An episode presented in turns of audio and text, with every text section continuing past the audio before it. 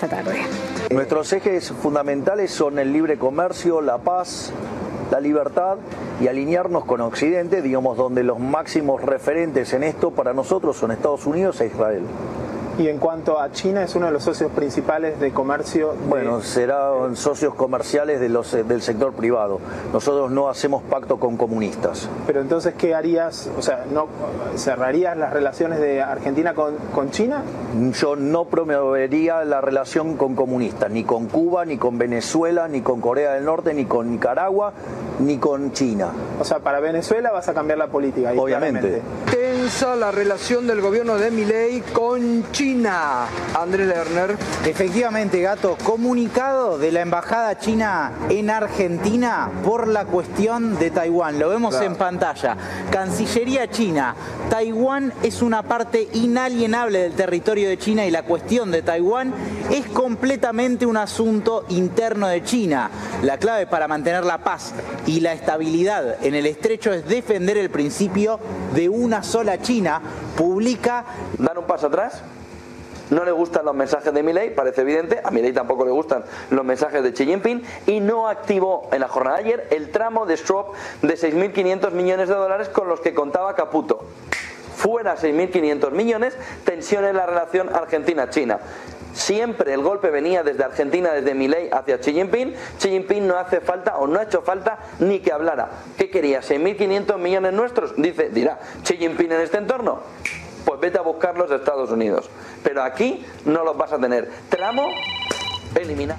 Bien, y así arrancamos un nuevo programa entonces, y de acá por supuesto muchos temas que vamos a empezar a debatir. Claro, también veíamos la jura ¿eh? de alguien fundamental, por supuesto, para el presidente de la Nación, Javier Milei, que es ni más ni menos que su hermana Karina. Bueno, hermana que está dentro de la comitiva, por supuesto que ya está rumbo a Davos, ¿eh? a Suiza, con el presidente de la Nación, junto con el jefe de gabinete Nicolás Caputo, eh, perdón, Nicolás Pose, también con Luis Caputo, el ministro de Economía, que van a estar estar camino, ya, ya está, mejor dicho, camino entonces a Davos. Allí el presidente va a de alguna manera encolumnar su discurso de cara al mundo, todo eso mientras también tenemos polémicas con respecto, por ejemplo, a lo que pasó con China, ¿no? que de repente le dicen, bueno, tenés los swap, mirá, si se rompen los acuerdos, necesitamos que empieces a, devolver. Pero vamos a la mesa porque ya lo tenemos a Guillermo Moreno y empezamos a analizar todos estos temas. Eh, y me decía, Guillermo, ¿cómo estás? ¿Qué tal? ¿Cómo estás? ¿Cómo arrancaste?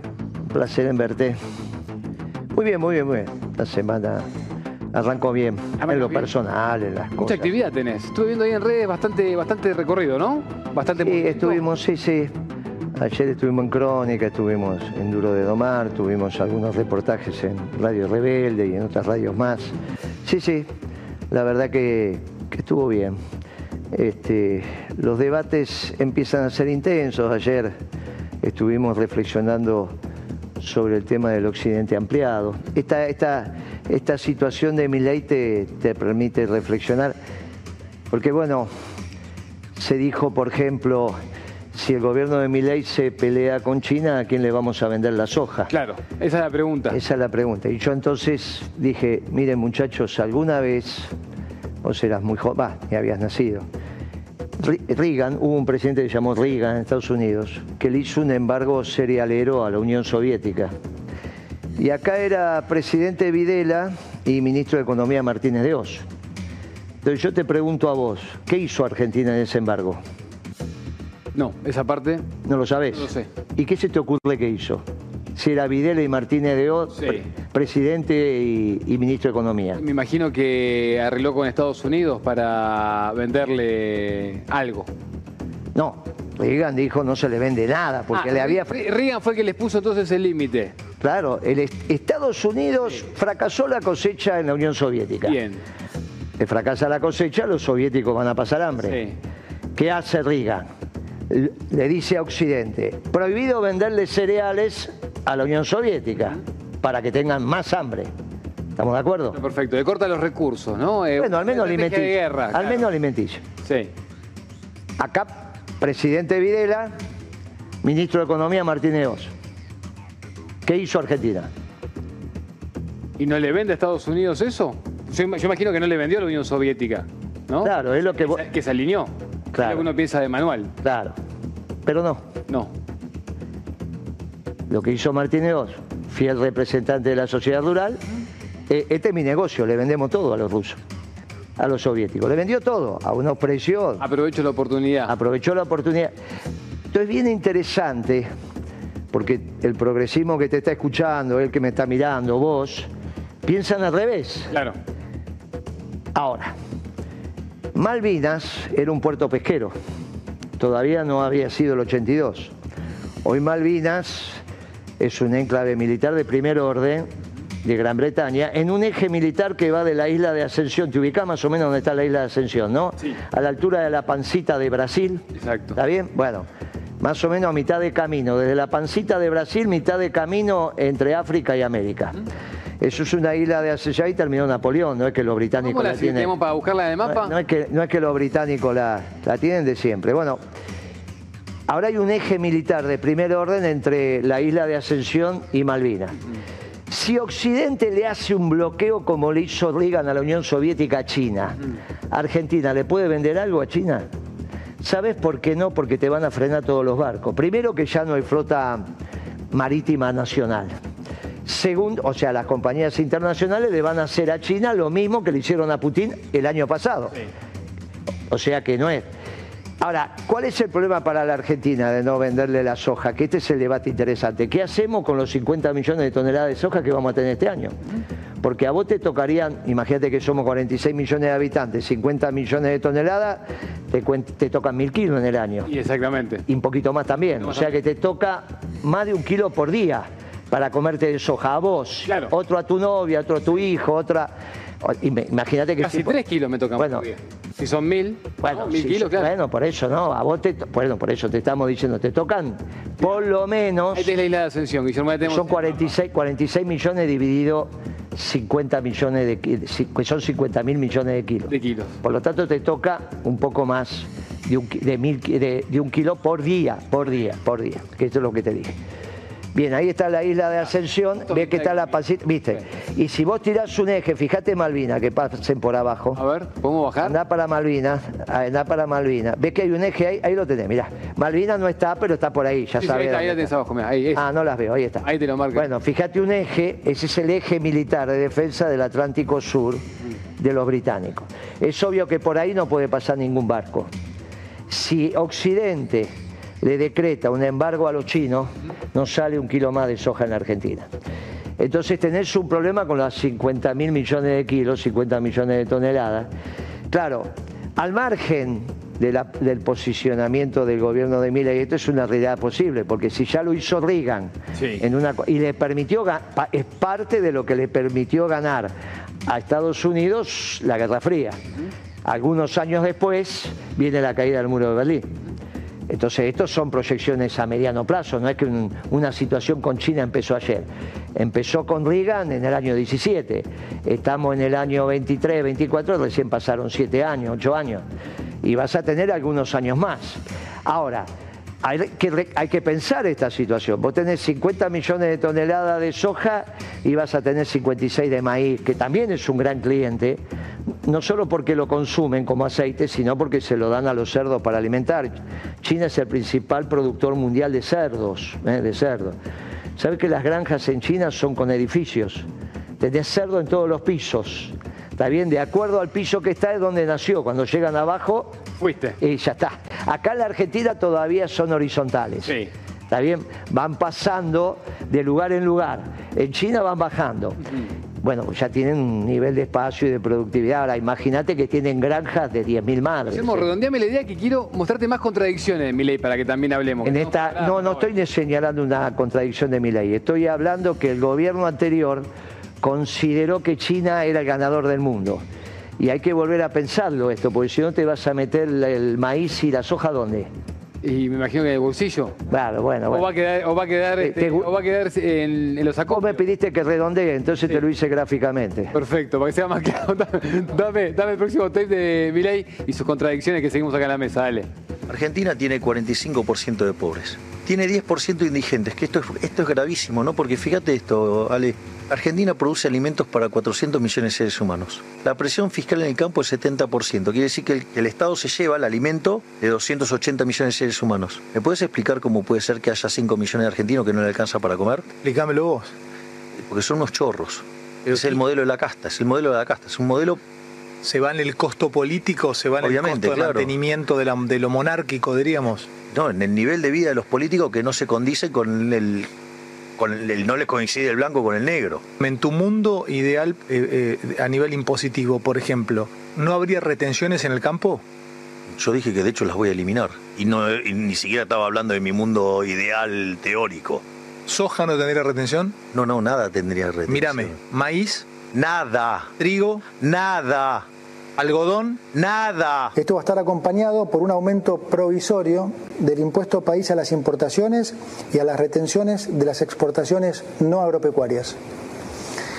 De esta manera, beneficiamos a los exportadores con un mejor precio y equiparamos la carga fiscal para todos los sectores, dejando de discriminar al sector agropecuario. Me decía que había datos, Guillermo, esto que escuchábamos recién de esa nota vieja con Fantino, de cuando prometía que no iba a haber ningún tipo de retención para ningún rubro del agro, todo contrario a lo que estamos viendo en este primer mes de gestión de Javier Milei, y me decía que habías datos mal, que, que veías algo que estaba Dos mal. temas, dos temas. Uno para la sociedad rural y otro para mi ley. No hay, la Argentina no produce alimentos para 400 millones de personas, es un error de Milei, un error de Cristina, un error de varios presidentes. Eso salvo que el pueblo argentino coma soja. El pueblo argentino tiene pobreza en leche porque no hacemos la suficiente cantidad de leche, salvo que no exportemos. ¿Está bien? O sea, la carne te la podés comer, pero hay pobres en carne porque exportás. Entonces, 400, para alimentar 400 millones de personas, Sí. sí comemos soja, pero en la Argentina no comemos soja. Por lo tanto, eso ya se lo dijimos varias veces. Cristina se equivocó, Alberto se equivoca, Milei se equivoca.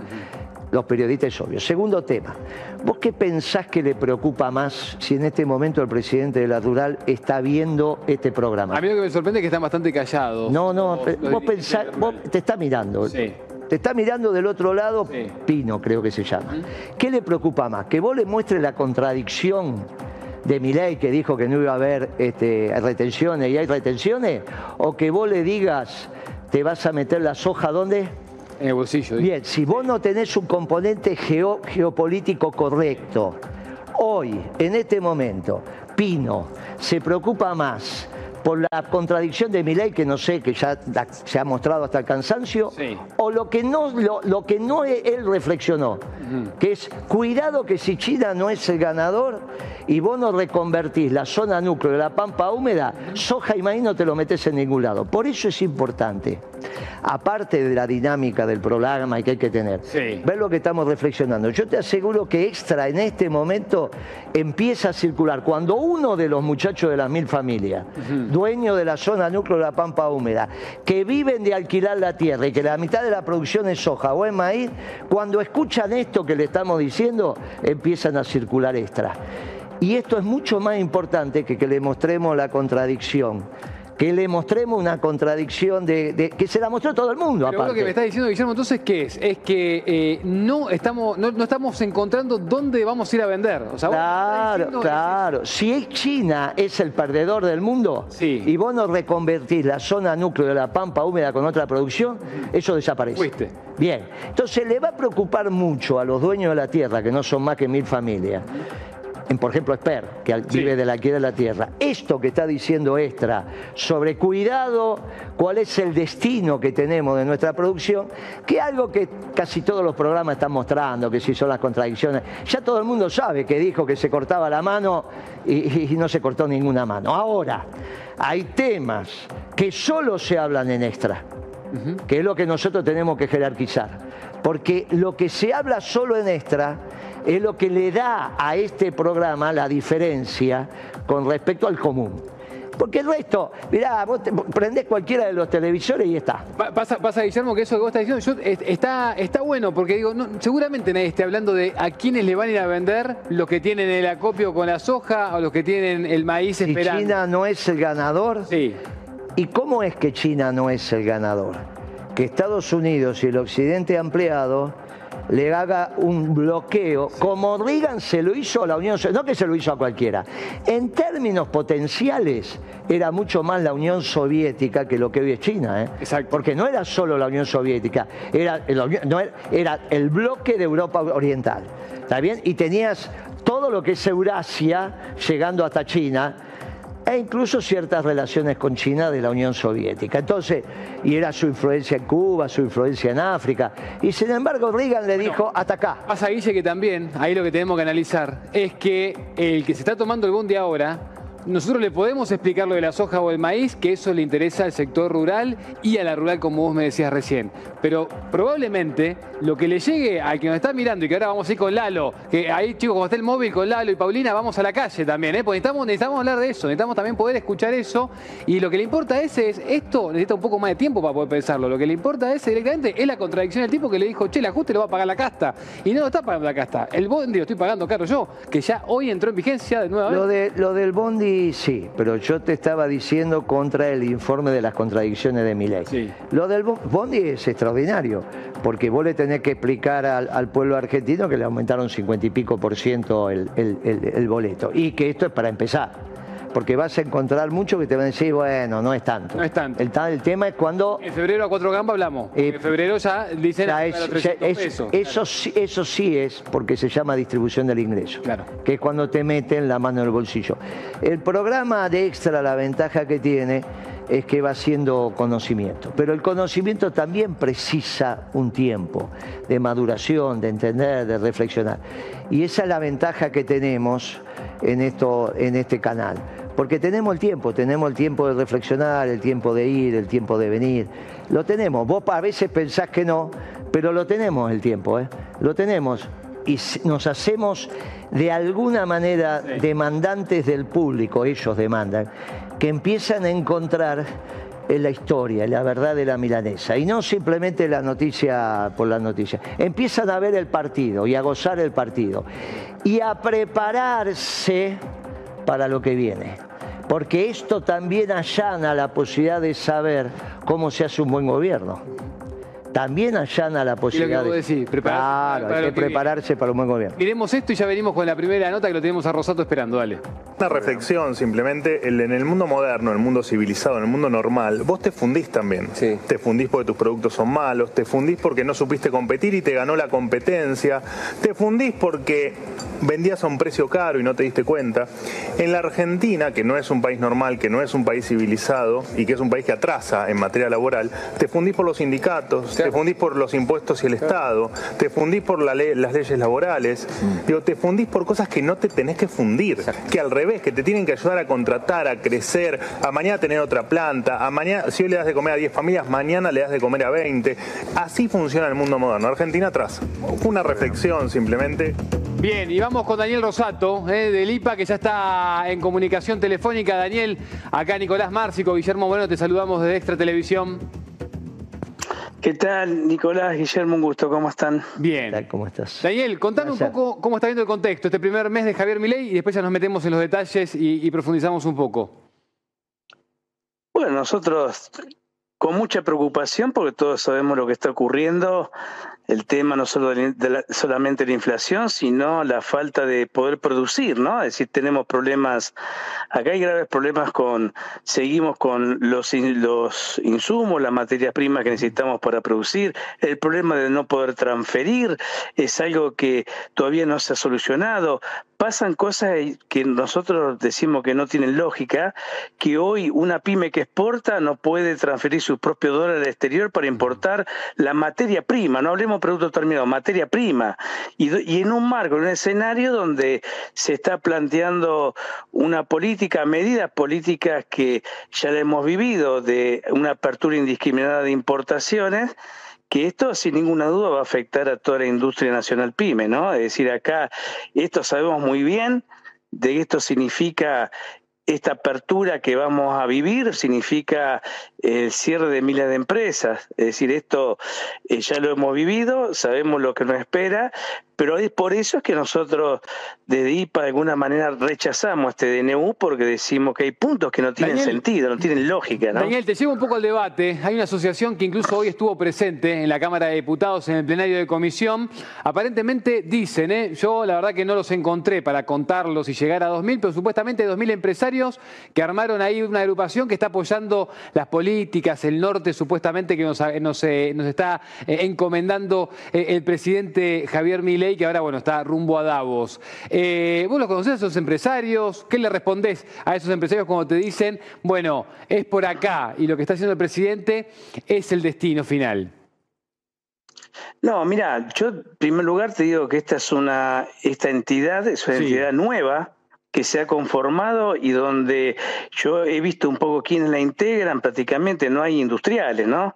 Son empresas que están relacionadas al campo, al agro, eh, hay, hay este, profesionales, formados por profesionales y, y hasta, digamos, comercio. Acá no hay industria, entonces son otras necesidades. Ellos viven realmente el tema de la apertura indiscriminada de importaciones hasta los puede favorecer. Este, cierta política eh, no es la industria. La industria eh, es otra cosa, ¿no? Es otra cosa y no es lo que esta entidad no está conformada por eh, industriales como en el caso de nuestra entidad, que somos todos industriales pymes, ¿no? Son todas empresas que, que producimos, generamos valor agregado y sabemos muy bien cómo nos afecta este, estos puntos en este DNU, por ejemplo, ¿no? Bien, eh, sí, es, la, es la, asociación esta, ahí estaba buscando la sigla, es la PEP, que es la de pymes, emprendedores y productores, ¿no? Así es como se, se, venden y como se, se presentaron hoy incluso en la Cámara de Diputados. Claro, por eso son, otras necesidades que ellos tienen y lógicamente eh, esto no, eh, no tiene nada que ver con las necesidades que tiene la industria. Es decir, hoy la industria rechaza rechaza esta medida, esta política. Nosotros, inclusive nosotros en materia laboral, desde IPA habíamos presentado un proyecto que es un fondo compensatorio laboral, donde se beneficiaba el trabajador y el empleador, sin quitarle ningún derecho al trabajador, donde nosotros creemos que es importantísimo lograr la armonía y el consenso con, los con los sindicatos, con los crímenes también, es fundamental. Nosotros no podemos construir inclusive la economía de un país si no podemos entendernos, no podemos consensuar y avanzar en conjunto a través de la unidad en un proyecto en común. Entonces, eh, nosotros eh, creemos que acá claramente eh, acá hay, intereses muy desencontrados, con lo mismo que, que la UIA, ¿no? Es decir, hay otros intereses que no son de lo de los pymes industriales. Mm. Entonces, por eso es que nosotros eh, decimos de que acá hay que esto trabajarlo, hay que trabajarlo en conjunto, no, no creemos que esta sea la manera de llevar adelante esta transformación tan grande y donde hay puntos que claramente no, no son de urgencia, no tiene nada que ver con la urgencia, con la necesidad que hoy tiene lo que necesita el país, lo que necesita la industria. Acá se contradice un DNU que habla de la reconstrucción de la economía nacional y sin pensar de cómo lo vamos a hacer a través del trabajo y la producción. Daniel, se está eh, pensando acá en cerrar fábrica, ¿no? Cuando escuchás a Dorni hablar, ¿no? De, que el problema muchas veces son las empresas, etcétera, etcétera, la sensación es que les está pasando lo mismo que les pasó con Macri, de que los están mandando a, reinventarse, a cambiar de rubro. Digo, te digo esto porque es la típica, ¿no? Que no lo pueden hacer todas las pymes, lo hacen los que realmente tienen el billete, que es convertirte en importador, ¿viste? Dedicate a otra cosa. Y pero sí, si vos a mí me vas a traer un producto terminado que ni siquiera se está hablando si va a haber si va a haber antidumping porque puede venir los productos todos sabemos muy bien lo que lo cómo viene de China. China subsidia China vienen los productos por debajo del costo pueden venir de lo que sale producirlo acá. Entonces cómo haces para competir con eso es muy difícil es decir no hay eh, a ver tenemos un extremo o el otro y creo que esto ya lo hemos vivido es decir claramente esto es una foto del pasado y ese pasado que significó vuelvo a repetir cierre de miles de empresas. Y creo que lo que nosotros no, tenemos que entender y hacer entender eh, al gobierno nacional de que esto no se puede volver a repetir porque no vamos a solucionar el problema en la Argentina con menos trabajo y producción. Acá se tiene que salir con más trabajo y producción y sí eh, yo siempre hay algo que ah, eh, coincido y acompaño, que acá tenemos un problema de costo enorme, que no sabemos cuáles son nuestros costos. Entonces, acá cuando se habla de liberar en este mismo en este la regulación de, la energía, donde acá eh, un país productor de energía, no sabemos cuál va a ser el precio de energía el día de mañana, porque tampoco sabemos cuál es el costo. Un país que produce gas ¿Cuánto sale producir un metro cúbico de gas? Entonces, no, se hablan de aumento del 200, 300, 400% cuando no sabemos realmente cuál es el precio que se debería vender, este, ofrecer a la industria a toda la industria que produce para poder este, ser competitivo. ¿no? Lo sumo a Guillermo, que es un fanático de los costos, punto uno, ¿eh? y habla de eso, te diría, casi a diario acá en Extra Televisión y en este programa.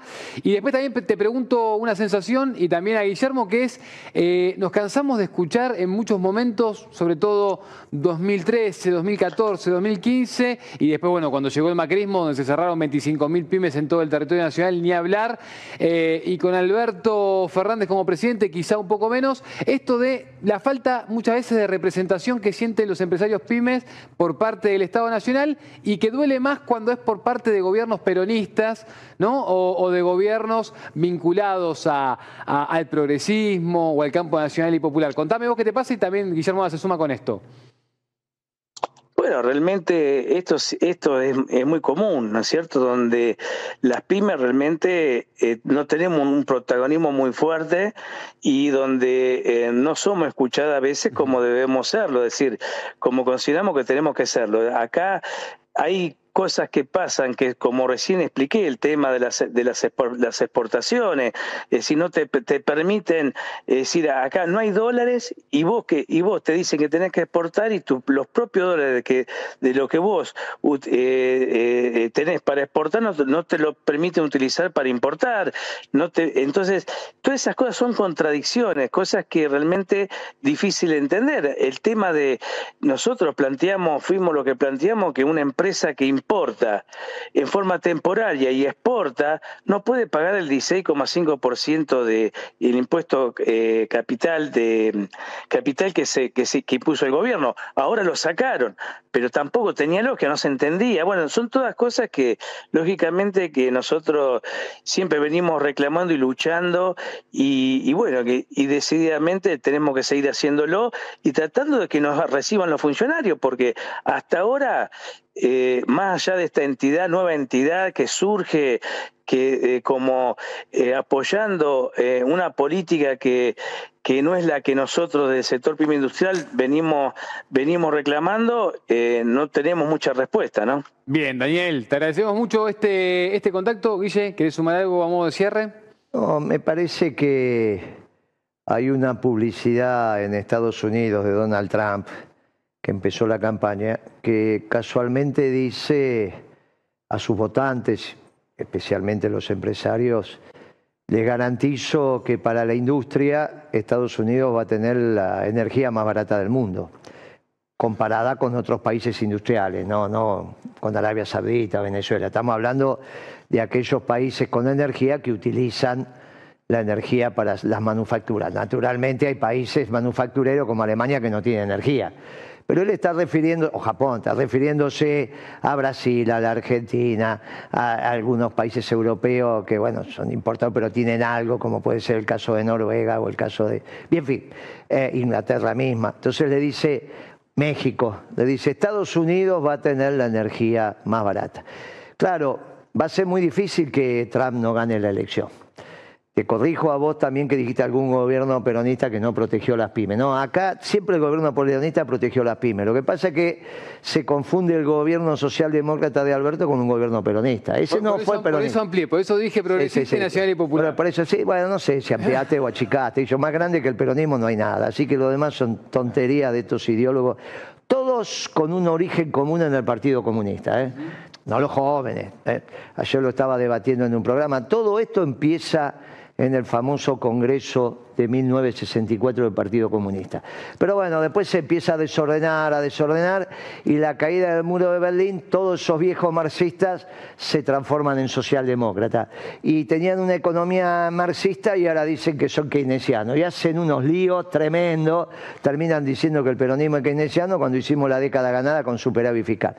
No hay duda de la articulación entre el capital y el trabajo, y mi ley no lo está haciendo por nosotros, porque está hostigando al capital. Ahora, esta organización que se hizo, tendría que ver los integrantes, el que aparece es el hijo de Lita Lázari, el de Camine, Camina. Tiene una fábrica de chacinado, ¿eh? la tiene en Mataderos, él, hace fiambres.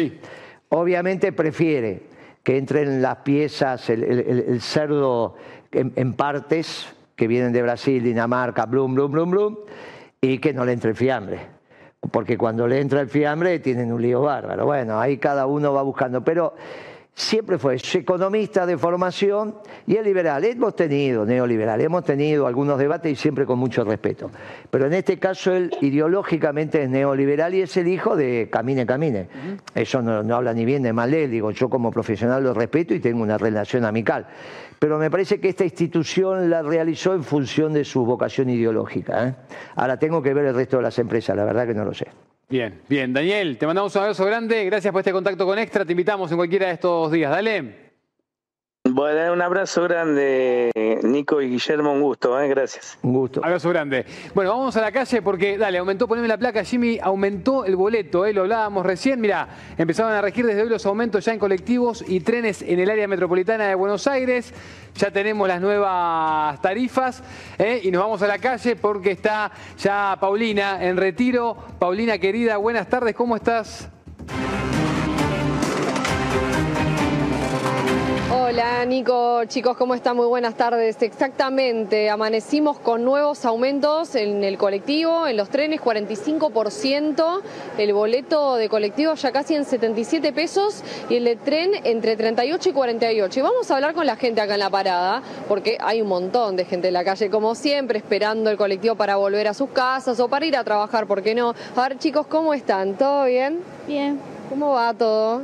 Bien, tranqui. ¿Sí? ¿Están yendo a algún lado? A La Plata. Nos estamos a La Plata. Uh, me imagino allá, eh, hasta allá el boleto debe ser caro, más ahora con los aumentos. ¿Cuánto les sale? 540. Se fue, salía a 300 y pico y se fue. Y se fue para arriba. Sí. ¿Y son todos familia?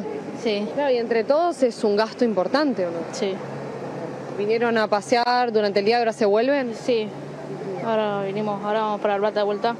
Bueno, ¿y cómo están atravesando enero con todo el tema de los aumentos, en todo, ¿no? Porque no solamente es en el transporte, sino que en todos los ámbitos.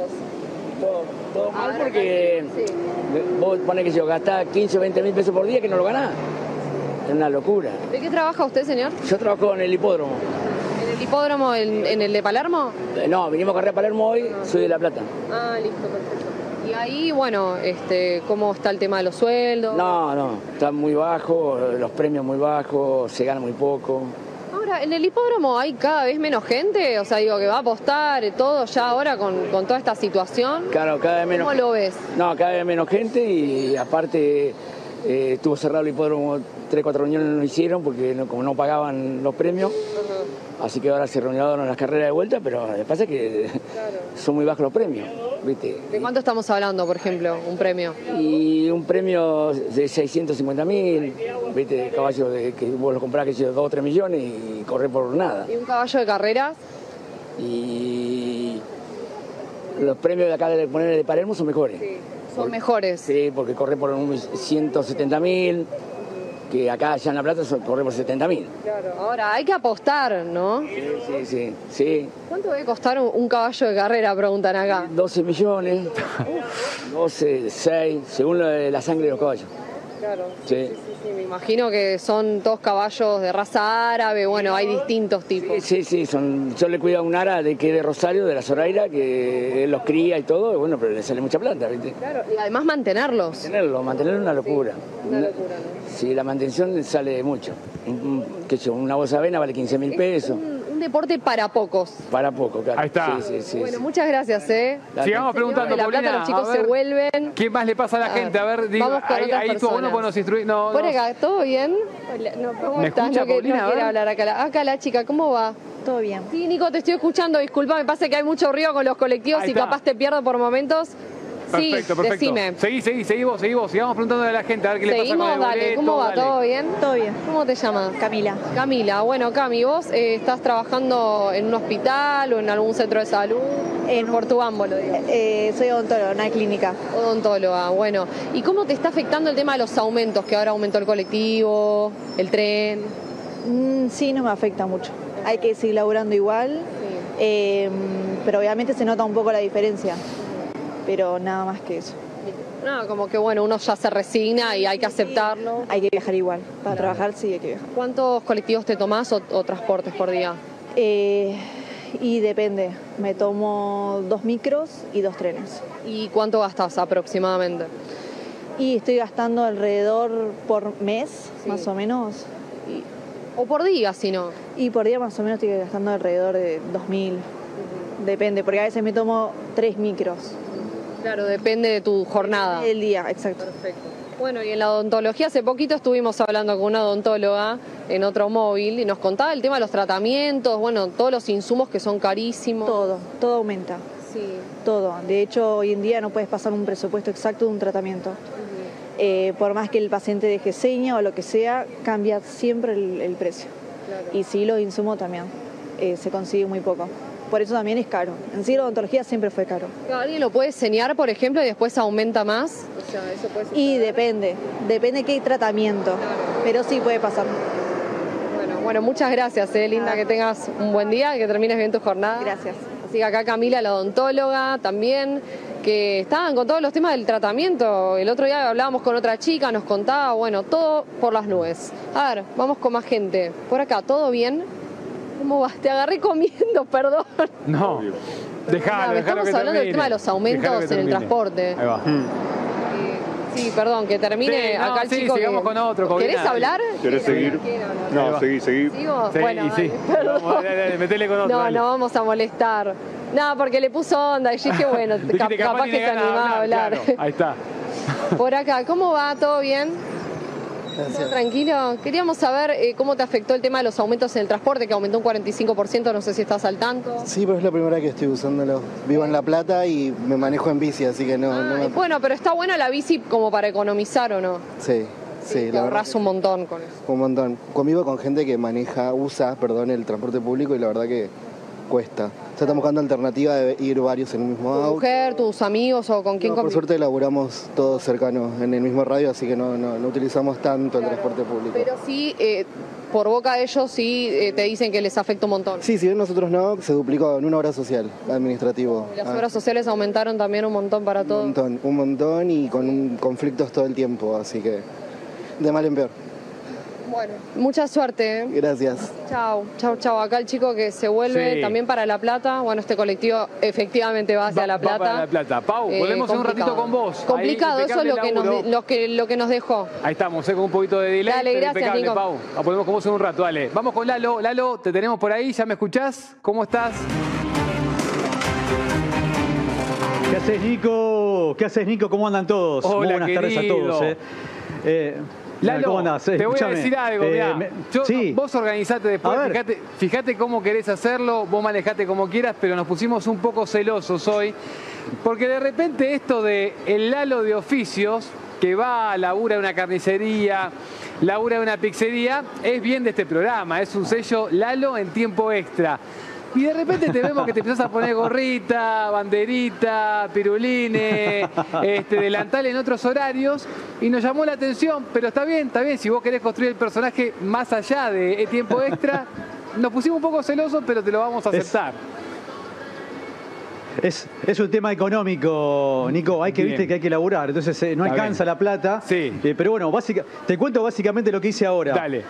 Lo que pasó hoy a la tarde, que nos olvidamos, hoy vine a una verdulería en realidad porque ya compré la verdulería, eh, estoy en este momento en Acevedo 489, me convertí en el dueño y en un rato te voy a comentar lo que son los precios y te voy a vender. Si quieres comprar algo te lo vendo. Y al que venga de parte de, tu programa, de nuestro programa, del, programa de, que nos une, digamos, tiene un porcentaje de descuento. Así que Acevedo 489, el que vengan, los atiendo en persona. Bien, Lalo impecable. ¿Sabes qué vamos a hacer? Mira, vamos a hacer este juego. Quédate ahí atento, ponete el delantal, lo tenés puesto, ¿no? Sí, está puesto el delantal, perfecto. En un rato yo vuelvo y te digo la compra que necesito hacer hoy para arrancar la semana. Y vos ahí me vas eh, agarrando los productos y, vamos viendo a ver, a ver cuánto me saldría y si llego o no llego. Dale. Perfecto, perfecto. Te tengo que dejar porque hay gente que me está esperando, tengo que atender, ¿viste? tranquilo, ya está, no, te preocupes, no te quería molestar. Dale, un rato volvemos con bola.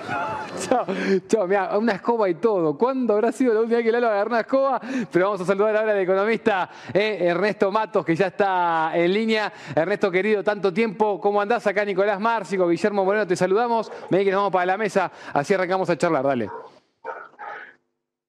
Todo bien, Nico, un saludo por ahí. Bien, bien. Ernesto, ¿cómo estás viendo el, contexto? Te hago la pregunta que no hizo ningún periodista nunca en su historia. ¿Cómo la ves?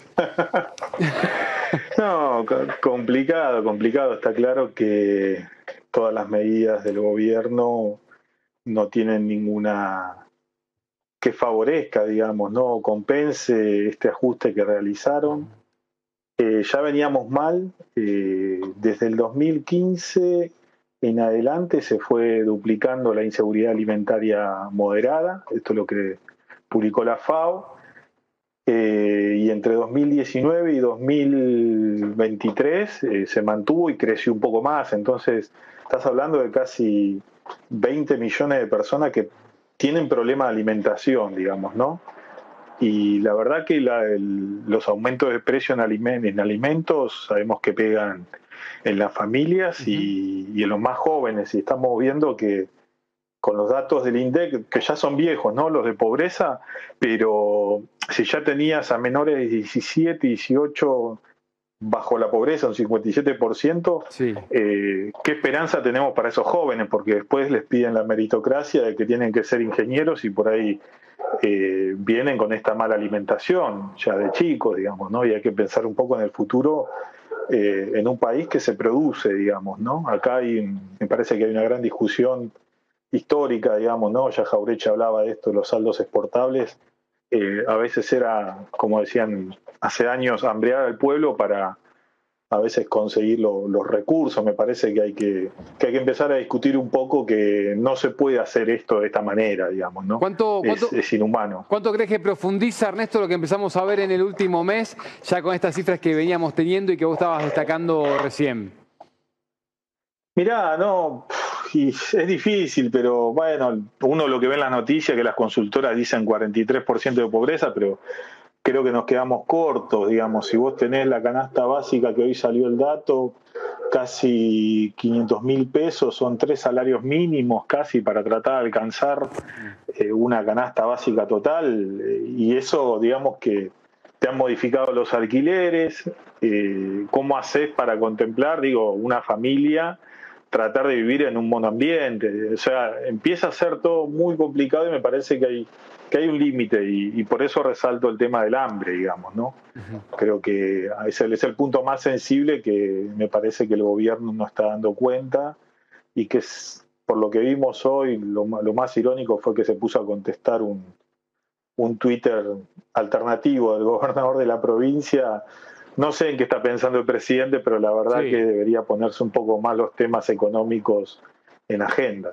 No, no, y aparte después incluso este, e, e, escandaloso, porque digo, arrobó una cuenta fake del gobernador Kisilov cuando se dio cuenta que era así y todos, incluso sus propios seguidores, se lo aclaraban abajo de que era una cuenta fake. Después volvió a compartir el tweet diciendo, bueno, esto para que lo lea usted, gobernador, y lo robó correcto, digo, pero no, eh, o sea, la cuenta fake no, no, no, puso algo que represente al gobernador Kisilov, así que todo, todo un gran debate en redes que ni se entiende, ¿no? Digo, mucha gente capaz no lo vio, pero no se termina como de entender, suma solamente al descalabro general.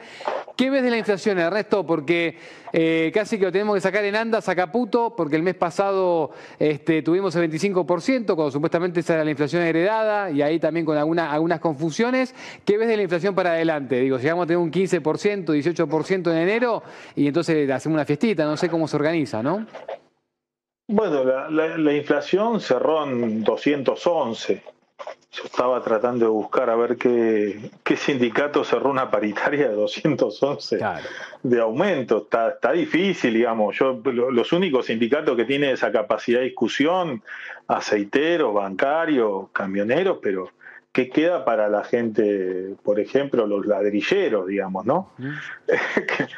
Eh, para adelante y la verdad que tampoco se entiende, el gobierno dice, bueno, no fue 45, pero fue 25, es la variación mensual. Eh, y aparte tampoco te lo dicen y bueno, está bien, por lo menos publica un dato, mostrarlo el Ministerio de Economía, a ver, nosotros calculamos, estimamos, llegaron a hablar de un 15 mil por ciento, todo me parece poco, de- demasiado endeble, digo, no, no, no hay un dato con el cual aunque sea uno pueda discutir, decir, che, bueno, sí, pero ¿por qué fue esto? La verdad que para adelante el- el- lo que están mostrando es que va a haber una caída del consumo, esa caída de consumo va a repercutir en la pequeña y mediana empresa y obviamente eso va a contramano de lo como va el mundo. Fíjate que Estados Unidos en la parte de granos está incentivando a sus empresas cooperativas, pequeña empresa, por cada dólar que exportan les devuelve 24 dólares. Y Ernesto. acá nosotros estamos haciendo ajustes, sí. Mirá, eh, acá quiero, quiero poner una placa que tenemos preparada con, con los chicos en producción, donde tenemos los primeros meses de inflación de cada uno, el primer mes de inflación de cada uno de los, de los mandatos recientes del 2003 para acá. Néstor Kirchner, eh, en su primer mes de gestión, ¿no? Estamos hablando de mayo, mayo 2003, 0.1%. El primer mes de Cristina, en el 2007, fue 1.3%. El de Alberto Fernández fue del 3.7%, el de Macri del 5.4% y Javier Milei, bueno, ahí vemos el 25.5%, ¿no? Este, esto, ¿Esto nos dice algo? ¿Te dice algo a vos para, para pensar esto? Y el de Macri que ver porque me acuerdo que él llamó a la emergencia estadística en su momento. Sí. Eh, que- digo, porque ese dato, me acuerdo al, al ministro de Economía, Alfonso Pratgay, decir por la devaluación de diciembre cuando asumió que los precios se iban a retrotraer a noviembre. Nunca sucedió. Eh, acá Milei, digo, aplicó la devaluación, tal vez demasiado sincero con él mismo, no hizo la de Macri, la de decir, bueno, si todo esto es un caos, llamamos a la emergencia estadística. No lo pudo hacer porque esto quedó modificado desde la gestión de Todesca. Entonces, ahí es donde uno ve que este número resalta mensualmente. Bueno, eh, es preocupante, digamos, ¿no? Porque justamente al no tener ingresos para comprar productos, la verdad que eh, cuántas empresas van a sobrevivir. Ya de la pandemia habían desaparecido creo que unas 25 mil. De Macri, sin pandemia, habían desaparecido 30 mil empresas. Imagínate que ahora a partir de este proceso, cuando salgan, lo pasa los datos salen un año a veces hasta que chequea toda la FIP en, en el OED, hay que ver cuál va a ser el resultado de eh, este proceso, de este primer año de mi ley en el cierre de empresas.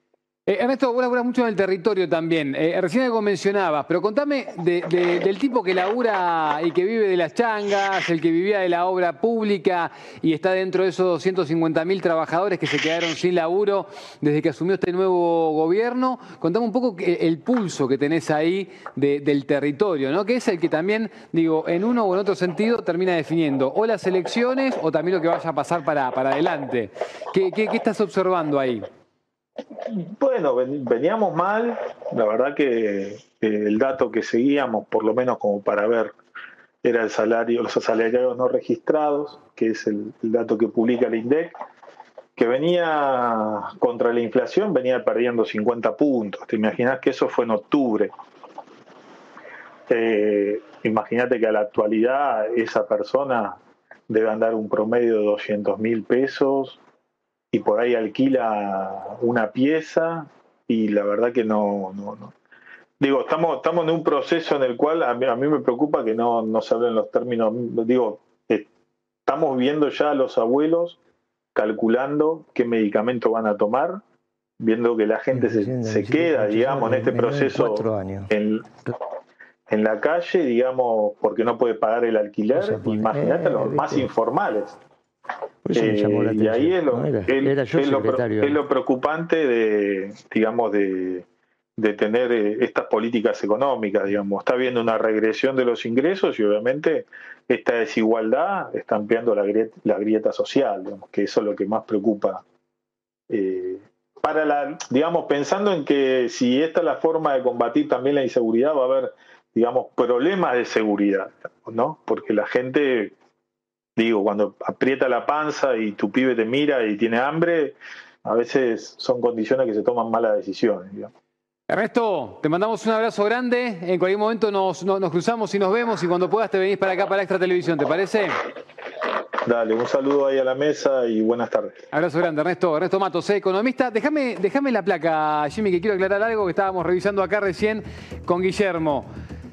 2007, diciembre del 2007, cuando asume la ex eh, presidenta Cristina Fernández de Kirchner, estábamos revisando el dato, ahí tenemos que el primer mes fue de 1.3. Vamos a chequear de dónde sacamos ese dato, pero estábamos revisando con Guillermo y fue del 0.9%. Estaba en funciones Guillermo Moreno en ese momento y ahí fuimos a buscar el dato y no fue de 1.3, sino que fue de 0.9. ¿eh? Eso para, para aclararlo. Este, que bueno, parece que no, pero Ah, pero 0.4 imagínate, ese- es un 50% de abajo para arriba. Ahí está. ¿Sabés lo que costaba hacer Está que... pidiendo disculpas acá a la producción ejecutiva. Eh, bueno. Lo que pasa es que tomaron los datos de Macri.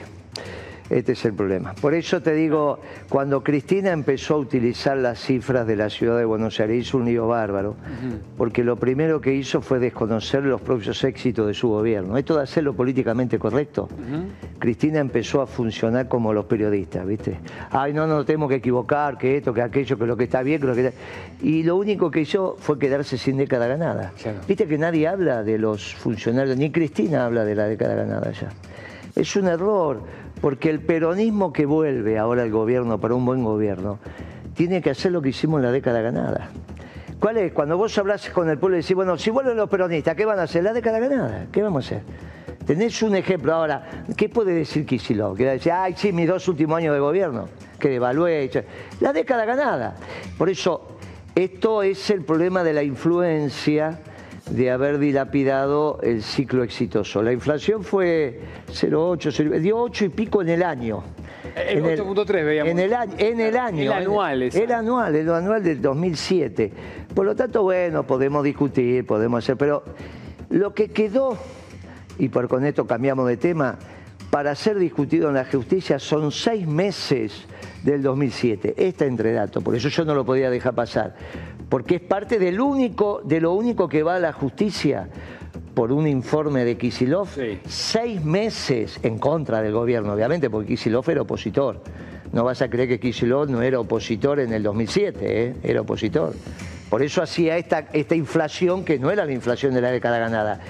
Es Tornelli eleva a juicio a unos funcionarios de los cuales estoy yo por un informe de Kisilov que él decía desde el informe... lo de juicio. Claro. eso, que arranca cuándo? Eh, no lo hace- sí, sí, lo va, lo hablamos en algún momento, traemos. Por eso, después Kisilov se hace eh, oficialista y está muy bien, y desde ya que yo lo voté como gobernador. El problema de Kisilov cuando habla de economía, porque habla desde este lugar, opositor al esquema peronista. De lo mismo que cuando ahora quiere organizar y arma estas multipartidarias, multi- multisectoriales, esto es lo que hacía el Partido Comunista en la década del 70. Ayer lo hablé con una periodista, le digo, ¿vos te acordás lo que es Elena? Yo te digo, a vos lo que es Elena no sabés ni lo que es. El Encuentro Nacional de los Argentinos. Esa fue, bueno, eso era el Partido Comunista organizando lo que no era peronismo ni radicalismo. Bueno, vuelven a hacer lo mismo. Ahora, en el momento que el peronismo se sale a organizar, empiezan con estas multipartidarias, que vos no vas a escuchar nunca cantar la marcha ahí. Porque te dicen, no, no canté la marcha porque si no, este, espantás no sé a quién. Y entonces lo que terminan generando es que sin organización eh, política peronista, sin economía peronista, cuando fracasan dice que son peronistas. Entonces vos te confundís, ponés esta inflación y cuando empezó el programa dijiste, no, pero estos gobiernos peronistas que no apoyan a las pymes. Claro, porque los confunden a Yo ustedes. igual no dije eso, yo dije lo, dije lo que cuestionó. Escuché muy Lo que atentamente. cuestionó un sector y dije cuando hay gobiernos duele más. Hay que aguantar, que, bueno, pero es que los gobiernos peronistas no castigan a las ¿Cómo te pymes. llevas con la definición nacional y popular? ¿Eso qué te parece? No, son gobiernos peronistas, no sé qué me quieren decir nacionales y populares, que los radicales, ¿qué son los nacionales y populares? ¿Quiénes son? ¿El Partido Comunista? Progresismo tampoco. Pero pero desde ya que no, el movimiento nacional es el movimiento peronista. Ahora, ustedes le quieren meter siglas y cosas, y al final el peronismo se ve ajeno a eso, porque las políticas también son ajenas.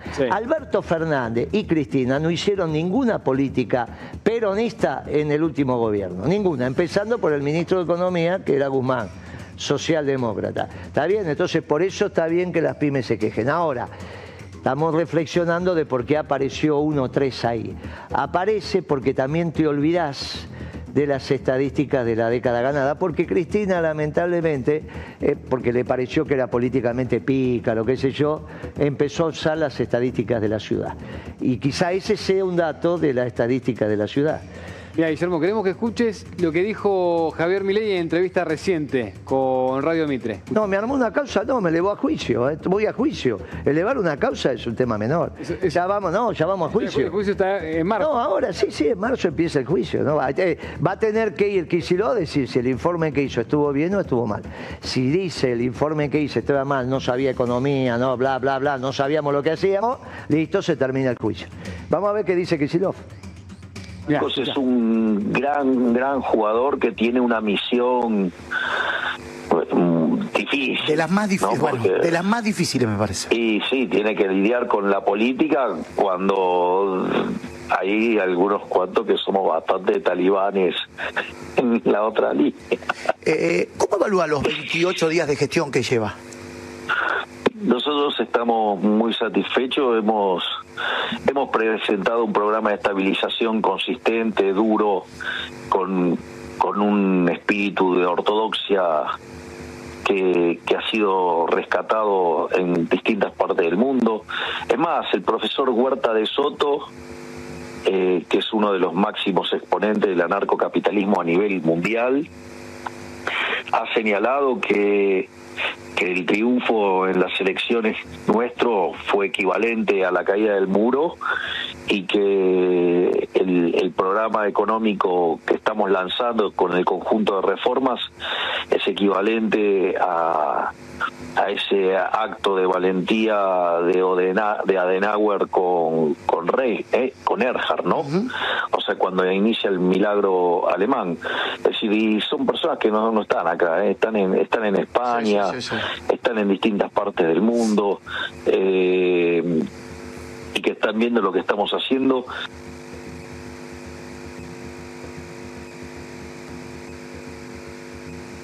Bueno, vos me dijiste antes de que fuera del aire, antes de que arranquemos el programa, Guillermo, de que están, eh, de que Milei está retomando el anarcocapitalismo. Sí. ¿Qué, qué observás de, de eso? Mira, ahora está viajando a Davos. En Davos Milei va a ser un, una exposición, dijo que no va a aceptar ninguna reunión. Va a ser una exposición donde los que lo escuchen van a tener la misma carita que tenía su gabinete el día que explicó el decreto, que nadie entendió nada, ni Patricia Burden, ni el ministro de Economía. Va a ser una exposición sobre la libertad y la importancia del orden espontáneo y todas esas cosas que nosotros ya las venimos escuchando. Pero los que están ahí sentados en Davos necesitan el Estado. Precisamente esos fondos de inversión necesitan el Estado y necesitan el poder militar.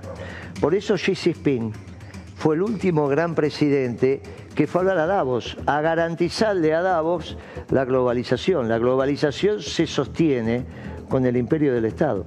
Por eso lo que va a hablar eh, Milei, lo que los van a escuchar ahí, se sáquenlo de dónde vino este pibe, ¿qué está diciendo? No está diciendo nada. Lo mismo es el reportaje de ayer en otra radio, colega de los tuyos, eh, donde lo que hizo fue una exposición desde sus principios doctrinarios. Y este es el problema que tiene el gabinete. Porque el gabinete no tiene ni idea. ¿Vos te pensás que Franco alguna vez leyó algo, escuchó algo sobre el anarcocapitalismo? No tiene ni idea.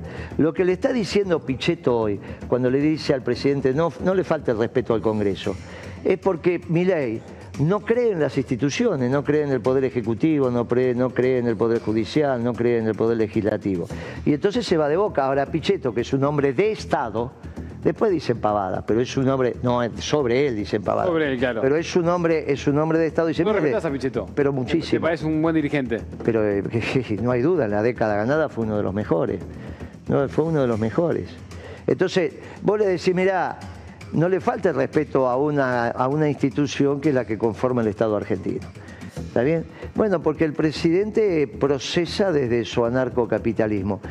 Eh, que esté volviendo algunas concepciones de anarcocapitalismo capitalista es porque mi ley quizás también esté. No, vos pensás que mi ley no, no es 56% de votos. Mi ley es 29% de votos. ¿Qué es lo que sacó en octubre? Claro. Exacto, que- Bueno, ahora es un piso, es un piso muy importante.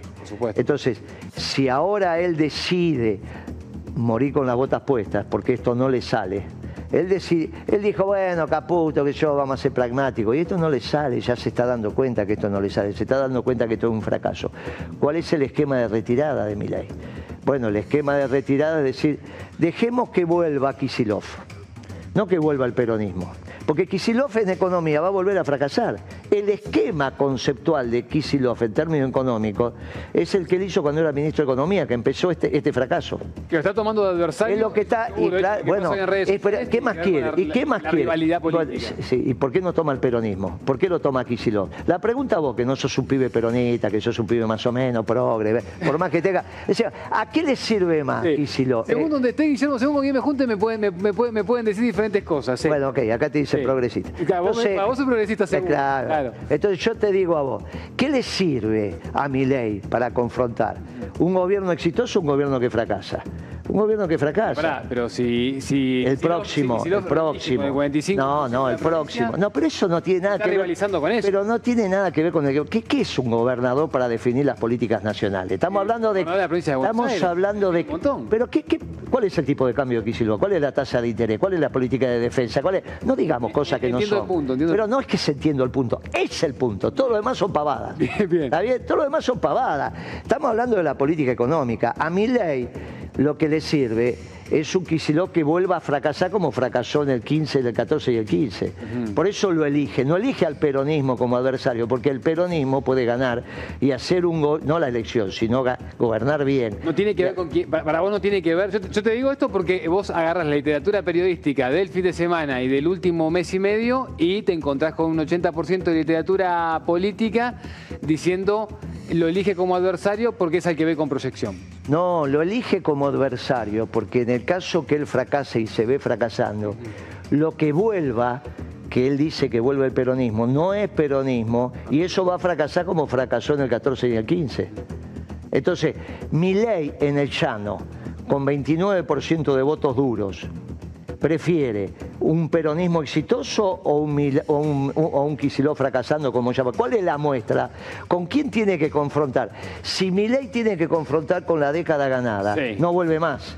Si Milei confronta desde el llano con Kicillof el 14 y el 15, vuelve caminando.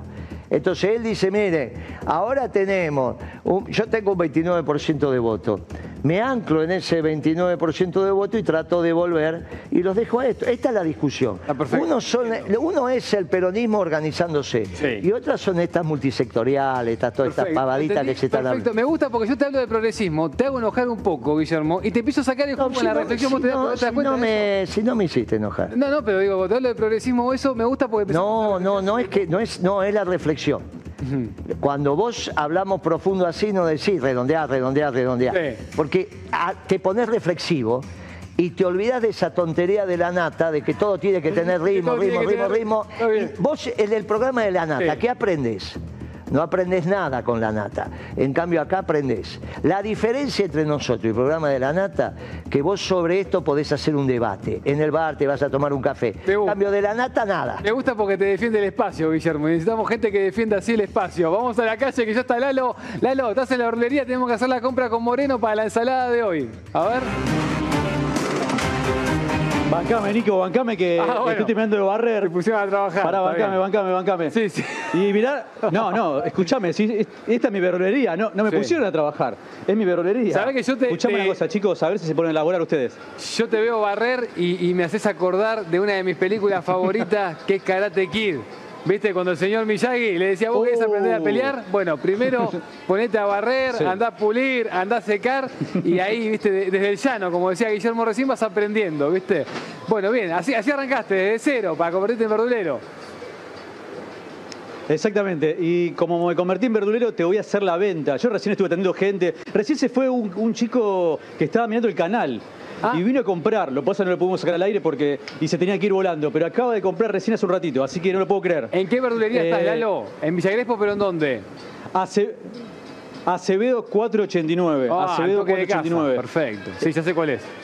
Bien. Ah, ¿cerca, cerca de tu casa? Sí, está yendo Ah, a bueno, muchos bueno. locales que yo conozco, pero que no parezca que te mando yo, te manda la producción directamente, que se ve que bueno, maneja una, maneja una agenda parecida a la mía.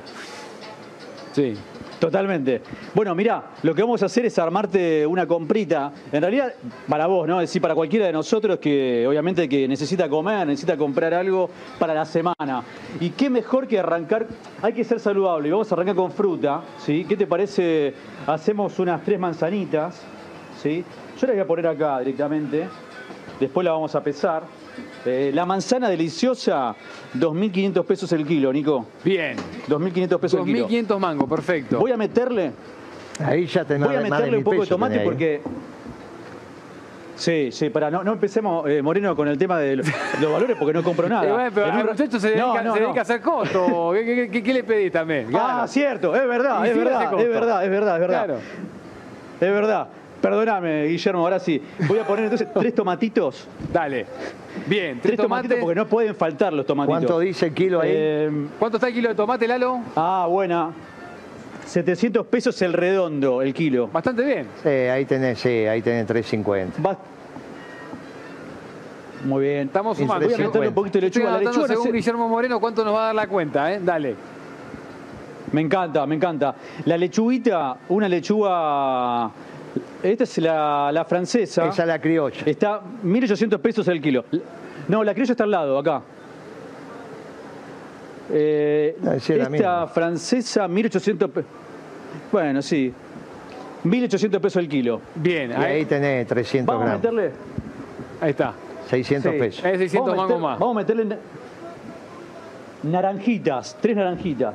¿sí? ¿Cómo- Porque cómo no está puede el faltar kilo? la naranja. La naranja, mil pesos el kilo. Y después tenés la de ombligo, que viene de España, 2.400 pesos el Y kilo. nada, también vamos con la de abajo, que es un Sí. poco más barata. Ahí ya metiste 5 gambas más, ponele. Sí, agar- ¿Está bien, Guillermo? 500 pesos, Sí. más o menos, agarró de naranja. Sí, sí, tres, sí, sí, está bien, medio kilo. tre- Banana. Tres bananas. ¿Cuál es? ¿La Ecuador? ¿Cuál es esa? A ver, Sí, sí, Ecuador. la, ecu- La sí, Ecuador, Ecuador, perfecto. m- 1.800 pesos el kilo. Che, está muy bien el precio. El otro día, el verdulero de al lado de casa, me parece que mi vida está ahí, me sacudió con, me cobró 2.300 mangos el kilo de la Ahí tenés la 600 banana. pesos más. Bueno, depende si aguantaban, ¿no? el, el tamaño también, fíjate. Ahí agarró 600 mangos más, ponele. Sí, están voy a bien esos meter un precios, ¿eh? limoncito, chicos. Bien, ¿uno solo? Sí. Voy a meter uno solo. Si querés meto dos, pero Dale. bueno, meto dos, meto dos. Sí, dos, dos, dos que a veces se- me 1200 acomoda la panza pesos. el jugo de limón de la noche. Sí, 200, de ahí tenés 250 1200 pesos. pesos. 250 mangos más, dice Guillermo. Sí. Escuchá, rúcula. Vamos a meter- Hay si le- rúcula también ahí, Lalo, porque la rúcula, ¿verdad que en un momento nos regalaban la rúcula? Cuando iba, cuando éramos pibes nos mandaba a la rudería nuestra Sí. vieja, nos regalaban la rúcula y ahora te cobra, eh, ahí en Sí. Chacalermo te cobran el paquete. Pero ¿viste? ya llevaste lechuga, lechuga y rúcula no va a llevar. Yo sabés que la, combi- la, la combino. Te ¿Ah, sí? Sí, Bueno, la, combino. eh, ¿Ya albahaca es qué es? Eso. Ah, no, rúcula. No, no, es, es rúcula, rúcula. Ah, rúcula, rúcula, rúcula. No, Está linda porque esa ni- rúcula, ¿eh? Claro, la está buena, está buena, pero ojo, eh, 2 por 500 y me quedé sin, sin más paquetitos. Así y bueno, que que te lo cobre llevando 250 uno, sí. entonces. Está A bien, ver, vamos con uno. Sí. Peleáselo por Y vamos a 250. meter, si les parece, Sí. un morroncito, meto, un morrón rojo, colorado. ¿Les parece? Dale. Porque siempre hace falta, por eso haces una salsa, 2200 el algo. kilo. Sí. Es eso, por lo menos y 600, lo que- 500, 600 pesos. Y me voy a meter y voy a hacer algo, bueno, ya palta ni miro, ¿no? La palta está 2 por 2 mil pesos, ¿no? Dos unidades de 2 mil pesos. No, no la voy a, no la llevamos, yo no la llevo, no la llevo. Y sí, sería un gustito, sería un gustito, pero nos, suma, nos encarece mucho la cuenta, así que ya fue. Lalo, ¿una sola cuánto te la venden? ¿Cuánto vale una sola paltita? Llévate mil pesos. Llévate mil pesos. Mil pesos llévate. ¿Cómo, cómo? A mil pesos. La- ¿Mil pesos? Te- está bien, te O sea, deja, te- la te dividimos deja en promo, está bien, una sola mil pesos, está bien, agárrate Bueno. una, agárrate una que nos damos de gusto, la palta para la tostada, viste, a la mañana o eso, garpa. Dale. Sí. Ahí Y está. voy a, voy a llevar un poquito de papa. Un poquito de papa, que la papa está, la blanca, 2 kilos, 2.500 pesos. Eh, Dani, ¿me la, eh, ¿me la dejás a el kilo mil pesos? De la papa. La blanca. Bueno, esa. Me deja mil pesos el kilo, mira cómo le regateo. Bueno, entonces me llevo, me llevo tres o cuatro acá. Ah, me meto dos más. No, ahí no tenés un kilo, Son chiquitas. claro, son chiquitas. Sí, son chiquitas. Bueno, le meto un poquito más, pará, le meto un poquito Dale. más. Y Lalo, escuchá, agarrate la papa y sumame, ¿sabes? Y sumate también, ya que estás, una media docena, aunque sea, media docena de huevos para tener. Sumate y ahora volvemos con vos, así hacemos la cuenta. Dale. Dale, dale, Nico, dale. En un ratito volvemos. Perfecto, dale, ya volvemos con vos. Vamos a saludar a Claudio Lozano, el economista, ex diputado nacional también, que está en línea. Claudio, hoy estamos full economía, arrancando la nueva semana. ¿Cómo estás, Claudio? ¿Qué tal? ¿Cómo les va? Bien, vamos a la mesa, estamos acá con Guillermo Moreno también en tiempo extra. Claudio, contame un poco, te pregunto como ex legislador nacional también, ¿cómo estás viendo este debate en el plenario de, de comisión que ya arrancó la semana pasada? ¿Qué estás viendo de esta ley ómnibus? Mirá, lo que estoy viendo es que tanto la ley ómnibus como el decreto de necesidad y urgencia que en su momento planteara el presidente de la Nación eh, combinan un conjunto de cuestiones que por un lado pretenden la suma del poder público en manos del poder ejecutivo y en segundo lugar abren un proceso de- vía distintas estrategias de desregulación este, dirigidos a profundizar el proceso de concentración y extranjerización de la economía que comportan eh, impactos negativos en el proceso industrial de nuestro país, que consolidan este, un, Estado que está de alguna manera puesto al servicio de garantizar espacios de negocios, que liquidan el patrimonio público y que generan nuevas condiciones para el endeudamiento, este, que lleva a una suerte de paroxismo de la desigualdad en, el, en la configuración de un verdadero Estado Hood Robin, ¿no? que le saca a los, a los pobres para poner a los ricos y que también incluye un capítulo laboral fuertemente restrictivo en materia de derechos de los trabajadores, que limita los procesos de indemnización, los reduce, abre la puerta a su transformación y a la extensión del, del mecanismo que utiliza el sistema de, de- de la construcción y que al mismo tiempo este, establece un conjunto de mecanismos de carácter represivo sobre la, la actividad sindical. Así que en este sentido, acá hay una combinación peligrosa entre este proceso que por un lado cuestiona el funcionamiento republicano y del sistema institucional y la abierta decisión de seguir concentrando el poder y la riqueza en muy pocas manos, con impactos además este, que han abierto un escenario en donde la perspectiva hiperinflacionaria de la Argentina y de derrumbe de la actividad económica en un contexto de un proceso de ajuste que multiplica el ajuste que ya venía realizando el gobierno anterior, este, no hace más que profundizar el cuadro de sufrimiento social del pueblo argentino, ¿no? Claudio, eh, y a ver, a estas medidas económicas, a esto que, que ya estamos viendo y que impactó directamente, porque fue muy rápido el impacto de esto por, la velocidad con la que se hizo y también por las medidas que se tomaron, a un mes de que asumió la gestión de Javier Milei, eh, ¿cómo lo... ¿Cómo lo, lo- ¿Cuánto futuro le ves? ¿A dónde crees que nos lleva y en cuánto tiempo? Yo creo que nos lleva a un proceso de confrontación social sumamente complicado. ¿Vos ves eso? Y peligroso, este, y me parece que es un contexto que hay que tener una decisión por Claudio. parte de las fuerzas políticas y sociales eh, para tratar de frenarlo lo más rápidamente posible. Claudio. En este sentido, creo que hay cuestiones institucionales que se resuelven en el campo del Parlamento y del Poder Judicial y hay cuestiones que tienen que ver con lo que de alguna manera desde hace ya bastante, desde prácticamente desde que empezó las definiciones concretas del gobierno, han empezado a manifestarse en la calle. En materia parlamentaria, la verdad es que sería imprescindible una definición categórica por parte del Parlamento rechazando este, el, el decreto y obviamente también este, los aspectos simultáneos al decreto que tiene la ley ómnibus. En el campo de la justicia este, sería imprescindible la declaración de inconstitucionalidad del decreto presentado y en el campo de la calle creo que ya la jornada del 24 abre con toda claridad una perspectiva de movilización extendida por parte de la infinidad de sectores sociales que han- se han visto afectados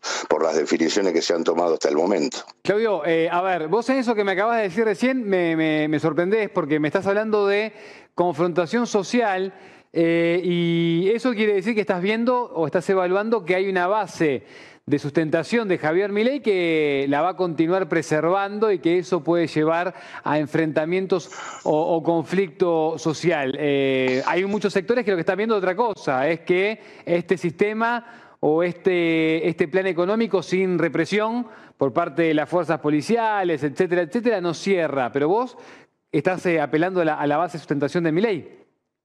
No, no, no, no, no, no. Ah. Yo eh, ca- casualmente lo que estoy diciendo es que la confrontación soci- social se va a dar entre el espacio amplísimo de actores sociales, este, de alguna manera afectados por una política de esta naturaleza, y un gobierno que claramente va a ir perdiendo con rapidez una base de sustentación que, en mi opinión, es una base sumamente frágil. Acá hay que recordar que la mayoría que obtuvo Milei, ese famoso 55, coma y algo por ciento de los votos, es una mayoría sumamente frágil.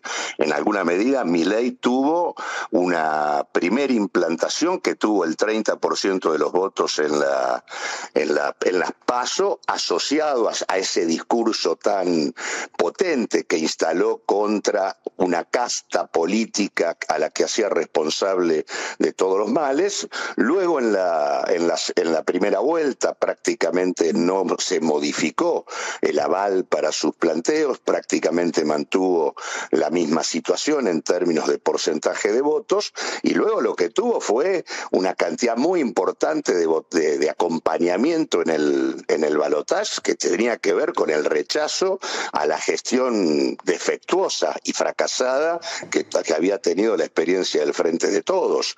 En realidad, en este sentido, el balotaje en este sentido construye mayorías artificiales que no son una mayoría políticamente organizada ni cosa que se le parezca. Y en este sentido me parece que tanto aquellos que acompañaron a Milei por rechazo al gobierno, como también su propia base original, que creyó en el cuestionamiento a la casta y un ajuste que se circunscribía a los privilegios que él denunciaba en la casta, este, están viendo también una situación que no tiene nada que ver con lo que en su momento se planteó. Así que lo que estoy diciendo que va, hay una conflictividad social creciente, hay un arco muy amplio de sectores que se van sumando al cuestionamiento de lo que de alguna manera está ocurriendo eh, y de alguna manera un gobierno que creo que se va debilitando permanentemente. Tan Bien. consciente es de su debilidad este, que de movida está planteando una, una suerte de suma del poder público y de afirmación de contenidos absolutamente autoritarios y represivos en sus disposiciones, ¿no? Claudio, te pregunto por último una reflexión, me voy parando porque tenemos el móvil ¿eh? y lo que te quiero preguntar también eh, a modo de cierre es qué pasa con el paro también. Digo, eh, estás viendo el paro que se está dando en tiempo y forma, el fin de semana surgieron algunas especulaciones con respecto a eso, si es apresurado o no es apresurado, pero hoy Daer lo volvió a ratificar ya en la Cámara de Diputados en el plenario de comisión. ¿Vos qué pensás de eso? Ah, el paro no es solamente el paro de la CGT, es el paro de la CGT, de las dos CTA, el acompañamiento de la Unión de Trabajadores de la Economía Popular, del conjunto de las organizaciones y movimientos sociales, tiene un respaldo político amplísimo, así que va a ser una jornada de lucha y de movilización nacional realmente muy significativa. Este, lo que digo, cuando uno mira este, la foto de, eh, digamos, de todos los representantes del frente de izquierda de los trabajadores y de la CGT, eh, ahí tenés una demostración palpable de lo que logra el propio Milei, este, algo que era realmente impensable que ocurriese y que ocurrió también. Así que me parece que en este sentido se va configurando un nivel de resistencia amplísimo. Lo que tenemos como tarea política indispensable es no solo ser capaces de canalizar esta resistencia para limitar y frenar este proceso de desguace nacional, de depredación ambiental, de confiscación de ingresos, y de expropiación de derechos que están contenidos en los instrumentos que el gobierno está pretendiendo aprobar, sino que lo que tenemos que armar es un nuevo frente político y social que nos permita armar el proyecto emancipatorio que la Argentina necesita. Porque estamos como estamos, porque esa propuesta que debimos haber expresado en el 2023 no supimos hacerla. Claudio, abrazo grande, gracias por tu tiempo. No, gracias a ustedes. Un abrazo a ustedes y a Guillermo en particular. Ahí está, abrazo grande. Un abrazo, che, gracias. Gracias, Claudio. Un abrazo grande. Paulina, ¿me escuchás? Volvemos a la calle a ver cómo está el pulso ahí también y qué está pasando con el bolsillo. Te escucho.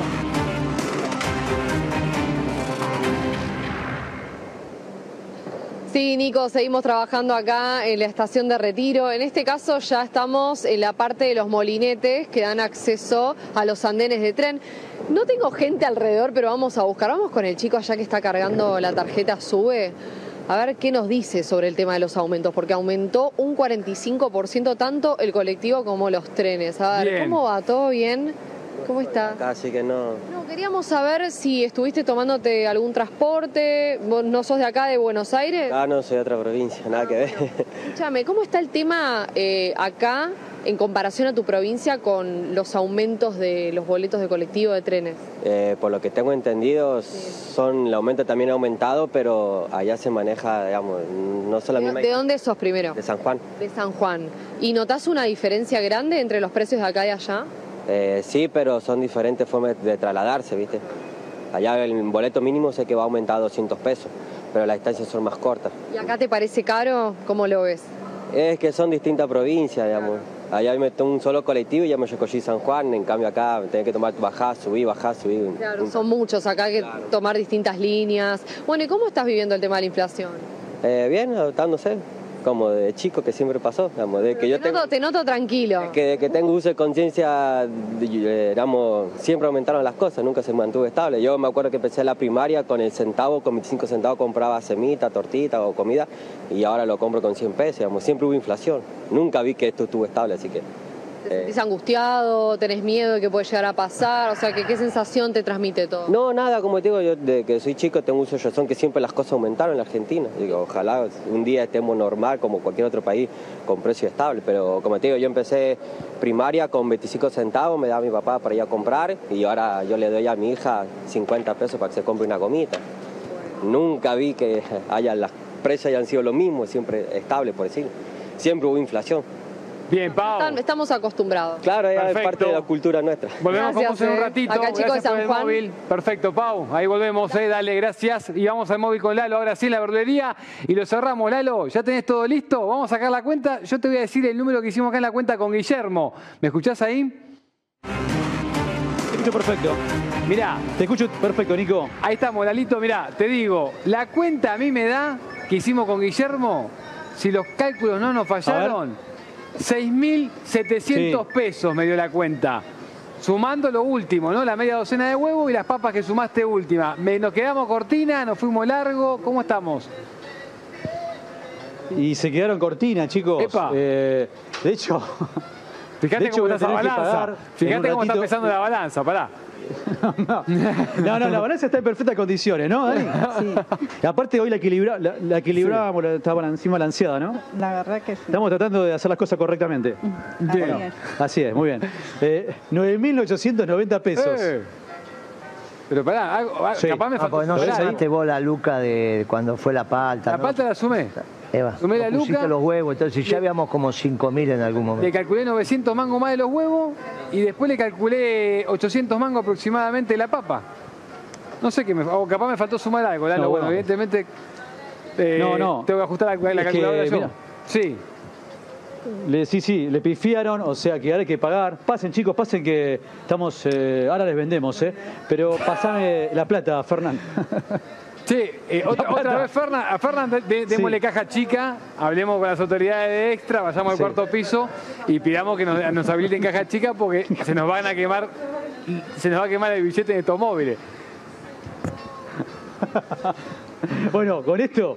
Con esto pago, chicos. Eh, después se lo paso la- al canal, o bueno, vemos cómo hacemos si dividimos entre vos, Moreno, Fernán y yo. Lalo, Pero bueno, entonces repasemos, me dijiste 9.800 mangos, ¿está bien?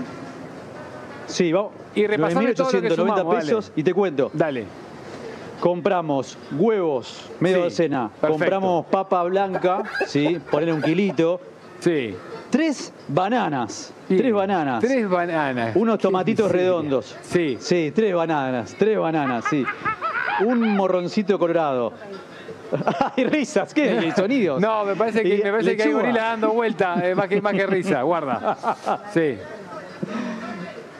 Mirá paltita, una paltita. Una paltita, Sí, una Muy buena igual, ¿eh? Bien. Sí. Sí.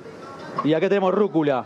Rúcula, Perfecto. chicos. Y bueno, se acabó, paremos de contar, paremos de contar, ¿eh? Naranja, naranjas y un poquito de manzana. Y Pero los limones que ya no dijiste. mucho más, ¿eh? Perfecto. Bueno, 10 Sí. luquitas. 10 No- luquitas no la te completa alcanza, mínima. Mm. Perfecto. Sí, y que, no te- y que fuera broma no te alcanza para nada. ¿eh? Bueno, ¿llegás, Lalo, con la plata nada, o te transfiero? ¿Qué decís? No, no, no. Transferime. Después arreglamos. Yo Bueno, esto ya lo pagó Fernán ahora. Dale. Después arreglamos. Después ¿eh? arreglamos, perfecto. ¿Listo? Mañana, mañana, no sé si no nos subimos a un transporte público, Lalo, o algo por el estilo. Mira, te tiro idea, producción al aire. Pensalo. Te tiro esa idea. Por ahí transporte público Bueno. ¿eh? y arriba del bondi, ahí con, la- con las tarifas nuevas y demás. Lo vamos, lo vamos charlando, lo vamos macerando en producción. Dale. Lo vamos viendo. Mañana falto seguro. Bueno, Lalo, ahora sí, el poeta laburar, ahora sí empieza tu jornada de laburo, termina de atender ahí ¿eh? y, y hablamos mañana. Dale, cualquier cosa volvemos con vos. Chao, gente. Chao, Fernán. Para Fernán y para Lalo. ¿eh? Abrazo para los dos que estaban ahí. Impecable laburo. Y ahora vamos a saludar a Jonás Peterson porque... A ver si nos escucha. A ver si nos escucha. Sí, lo- le escucho. ¿Nos escuchás ahí? Perfecto. Bueno, eh, Jonás, eh, que es de Yerbateros, queremos ver cómo, cómo estás viendo eh, vos también el tema de, de la producción, el tema de la posibilidad comercial que hay para exportar, para producir. Así que queríamos tener tu mirada sobre esto. ¿Qué estás observando? ¿Qué tal? ¿Cómo estás? ¿Todo bien? Bien, bien, mirá, Jonás. Nosotros, nuestra actividad no es eh, una actividad en que su principal ingreso viene de la exportación.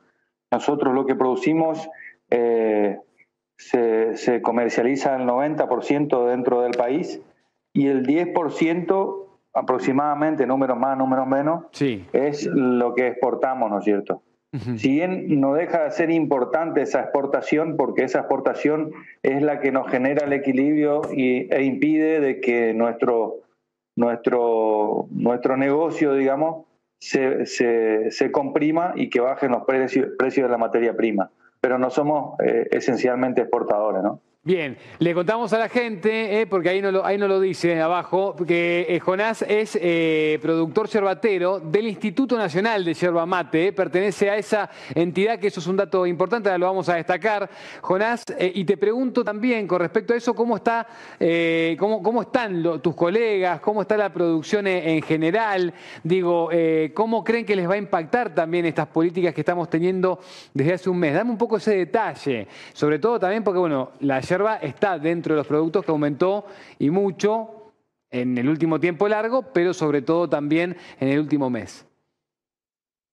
Bueno, mira, nosotros la verdad que la- las últimas medidas del gobierno nos impacta y muy mal, porque nosotros, eh, yo pertenezco, soy director del Instituto Nacional de Yeramate, soy agricultor, soy yerbatero, como bien dijiste, eh, y nosotros, mira, la regulación para nosotros siempre fue fundamental, porque nosotros no tenemos formas de salir a pelear como productores al mercado eh, y basarnos por el libre mercado a nosotros nos hace mucho daño porque nuestra actividad, eh, por un lado, estamos más de 13.000 productores, pequeños productores, y por otro lado hay un puñadito de industrias que tienen un poder adquisitivo grande, eh, un stock grande de yera mate, porque la yera mate sí o sí se trabaja con stock de un año porque es estacionada, y además de eso tienen producciones, grandes extensiones de producciones propias.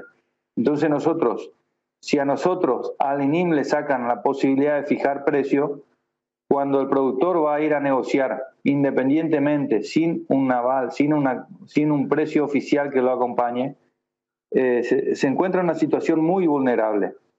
¿Por qué? Porque si yo voy a mi empresa y le digo, ¿a cuánto me pagan hoy? Ponerle que te digan 250 pesos, 240 pesos. Yo considero poco. Digo, voy a esperar un poco más a que aumente tu precio. Da, dale, anda a esperar.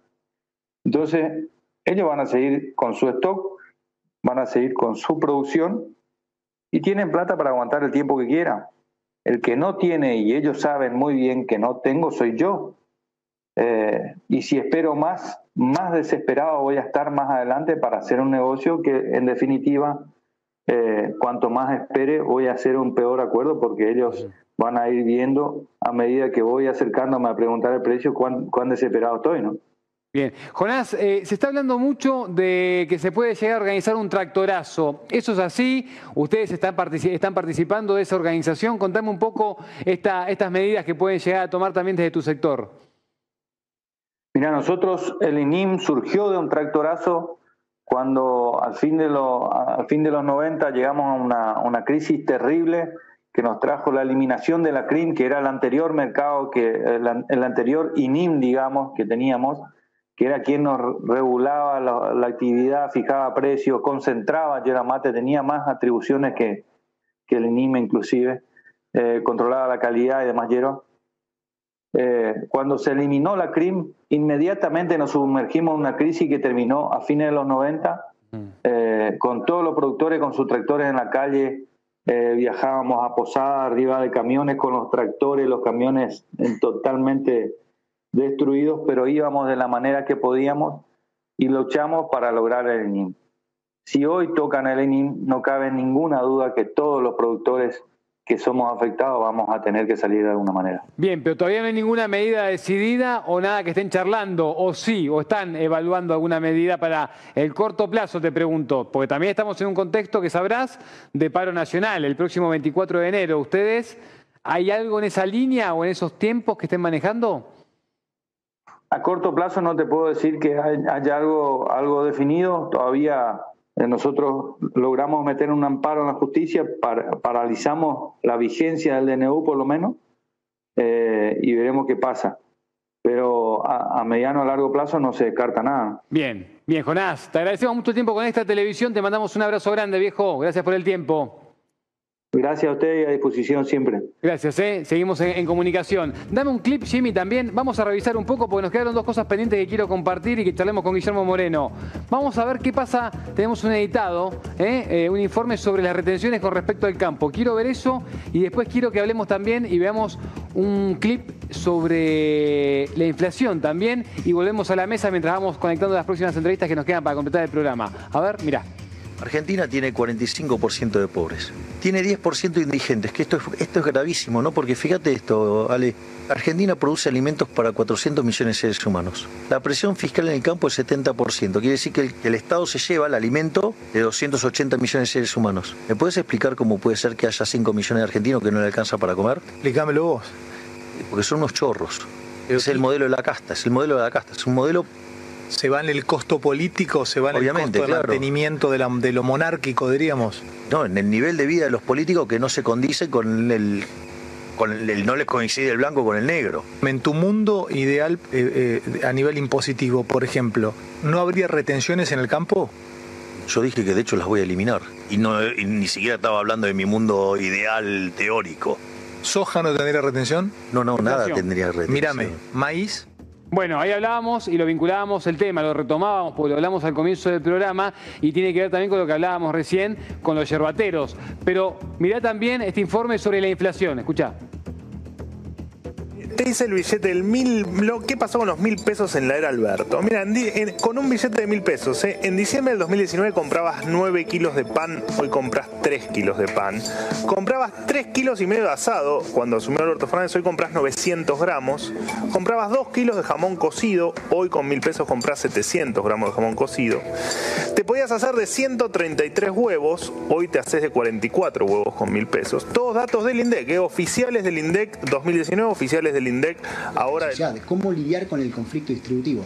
Y si se quiere imponer una solución, en lugar de construir políticamente una solución, lo que termina ocurriendo es que esa solución no se sostiene. En la Argentina, lo que esto quiere decir es que si no se resuelve de una forma estable el conflicto distributivo, entonces no se puede bajar la inflación. Eh, Pero entonces, ¿cómo cierra el modelo? Porque si veo que ya estás anticipando que se viene otra evaluación, si se sigue apreciando el tipo de cambio con 20-25% de inflación mensual, ¿cómo cierra el modelo Caputo y empieza a bajar la inflación?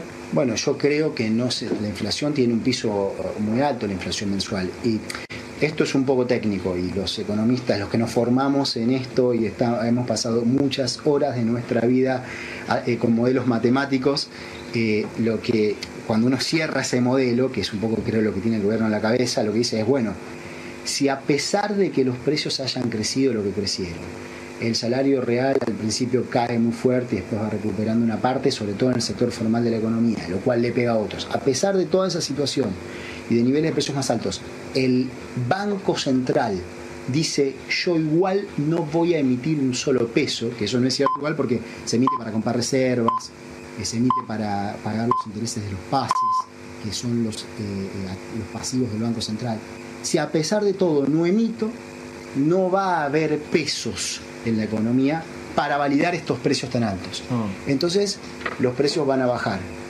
Y lo que uno le responde a eso es, mirá, lo que va a terminar ajustando en buena medida, si haces eso, no, no es, que, no es el nivel de precios a la baja, es la, las cantidades que se producen en la economía, el empleo que se genera. Lo que termina ocurriendo es que el ajuste es por recesión. Entonces, en vez de haber variabilidad de los ingresos reales para todo el mundo, lo que termina habiendo es mucha gente que no tiene directamente ingresos.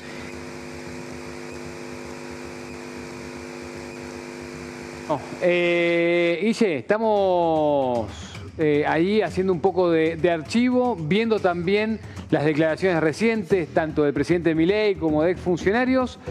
Y si hablamos de, inflación, de cómo puede continuar esto, porque algo eh, mencionábamos al comienzo del programa, ¿Vos qué escenario crees que viene para adelante? Digo, ¿cuánto podemos esperar de inflación en enero? ¿Cuánto podemos esperar de inflación en febrero? Porque hay una sensación que es, bueno, te dijeron 30, 40 puntos por mes por el primer trimestre, cosa que si sale un 15, un 18, vos te des, te des por tranquilo. Mira, nosotros venimos diciendo desde hace algunas semanas que esto ya fracasó. Sí. Lo escucho ahora, Guzmán. Ya el otro día dijo algunos, algunos temas también, no. Volvió a hablar, ¿no? ¿Qué pensás de Guzmán? ¿Qué, No, qué te no. parece? Que, que- que como no, ex no es técnicamente, bueno, hay, hay un problema. La mayoría de los muchachos que están hablando no han administrado un negocio en su vida. Muy difícil hablar de economía sin haber administrado un negocio. ¿De dónde aprendes economía? ¿A vos te parece que vos hiciste un curso de periodista y con eso sos periodista? Es ridículo, tenés que ser... Bueno, muy bien, entonces, de economía menos. ¿Está bien? Entonces, es muy difícil. Si vos me decís, bueno, son dirigentes sindicales. Los dirigentes sindicales sobre su sector conocen todo. Vos traes al del vidrio, traes el de transporte, traes el de... Conocen todo, conocen a todas las empresas, conocen a los empresarios, conocen a los trabajadores. No le vas a preguntar después al del vidrio sobre el azúcar, porque es ridículo. Pero el dirigente gremial en su sector lo conoce. Los empresarios también lo conocen, porque son los que hacen la economía. Después tenés la posibilidad de informarte de economía en la universidad. Y te vas a graduar de economista cuando caminas la calle. La mayoría de estos muchachos que vos, salvo el, que expresaba una, una, organización pyme, que no habló de economía, habló de lo que le pasaba a su sector, no han administrado un negocio. Entonces ahí también tenemos que ajustar la mira. Yo me parece que Guzmán va a ser un excelente economista si ahora se pone a trabajar. Claro. Entra en viene acá, por ejemplo, y empieza a administrar este boliche. ¿Está bien? ¿Cuánto cobra? ¿Cuánto gana? ¿Cuándo va para acá? Tiene que pagar los sueldos. Y ahí empieza a aprender economía. Como te pasó a vos. Saliste de algún lugar donde te formaste y empezaste a trabajar y fuiste arreglando, fuiste viendo. Y ya mucho tiempo, muy bien. meterle mucho en economía, diario. Este, este, este, con todo respeto se lo digo, él estaba haciendo las compras en Washington, Nueva York y lo llamó Alberto. Un, colega que tengo mucho, mucho afecto dice que dice pasa que Martín Guzmán venía de tomar café, de tomar maquiato en la Quinta Avenida y vino a hacer economía desde ahí a la... no, pero ojalá hubiese estado haciendo eso. Estaba haciendo las compras. Porque él vivía solo, tenía que hacerse la compra, lavarse la ropa, ir. No, tenía idea. No, eh, estaba estudiando. Claro. Lo que pasa es que tuviste un presidente elegido también por la vicepresidenta que conocías el estilo, que dijo quiero un gobierno de científicos. Bueno, no, te, podés imaginar que no podés hacer en el Poder Ejecutivo un gobierno de científicos. Es ridículo, no, no podés. Entonces, cuando vos, eh, eh, eh, los que empiezan a, opinar sobre economía, no son, imagínate que él está hablando de la inflación, un modelo matemático, es un absurdo. Entonces, la inflación te va a seguir picante porque con la venta a la baja, porque los costos fijos de un negocio los tenés que repartir sobre menos unidades vendidas. Entonces, cuando vos los costos fijos los pones sobre menos unidades vendidas, el precio tiene que ir al alza, aunque vendas menos. Y si no, llega un momento que tienen que cerrar. Entonces, ahora te van a venir algunas promociones que en vez de precio va a ser de proceso de pago. Bueno, entonces, en vez de ese contado, te van a dar 7 días, 15 días, te van a volver algunas cuotas y la van a tratar de seguir llevando, lo cual no está mal, porque el peronismo para hacer un buen gobierno necesita tiempo necesita algunas semanas. Ahora, esto está decididamente fracasado y dentro de la ley y el orden hay que pensar el día después. La pregunta es, ¿cuántas de las notas que hicimos hoy te permiten pensar el día después? ¿Y cuántos solamente describen el hoy? El contexto, exactamente. El hoy, muy bien. Para describir el hoy están los periodistas. Sí. Estás vos. Sí. Para contar el día después se supone que estamos los invitados. Hay que armonizar las dos cosas. Porque si no, solo se transforma en un programa del hoy. Y el hoy la gente ya lo está viviendo. no hace falta solo. ¿Es necesario contárselo? Sí. Pero no tiene que ser solo el hoy. Bien. Porque si no, no le permitís a la gente saber cómo se construye un buen gobierno. y eso también es la producción. pero también es, escuchá, también es el estilo del periodista. Sí. El estilo del periodista es contar lo que está pasando y preparar su cabeza para, la nueva propuesta. No, para eso te hoy. No, pero no, porque, es todo el programa. que me desanes sobre hacia dónde tenemos que ir. Es todo el programa. Es todo el programa. El programa también es para que los que nos estén escuchando puedan evaluar cuál será un buen gobierno. Y entonces, porque en algún momento nosotros somos los ejecutores del gobierno. El problema es que entramos en una voraje mental que parecía que un buen gobierno podía ser el de Alberto. Claro. Y no fuimos, nos fuimos muy pocos los que dijimos. quedamos en descripciones. Fuimos muy pocos los que dijimos, miren que van a fracasar. No vale la pena tener razón. Lo que, porque no me sirve de nada decir, Moreno, tuviste razón, fue un fracaso. Lo que sirve es que preparemos las cabezas para saber lo que va a ser un buen gobierno. Y eso no se prepara solo describiendo lo que está pasando. Para describir lo que pasa a los periodistas, mm. para describir lo que va a pasar, está la política y la economía. Tenemos que encontrar esa armonía. Pero quiero que me dé sustancia sobre eso, porque quiero que hablemos y que terminemos el programa los últimos 3-4 minutos hablando sobre lo que hay que Ahora para adelante. Pero vamos a la calle, porque está ahí Paulina. Paulina, tenemos testimonios. ¿Cómo está impactando el boleto con nuevo precio?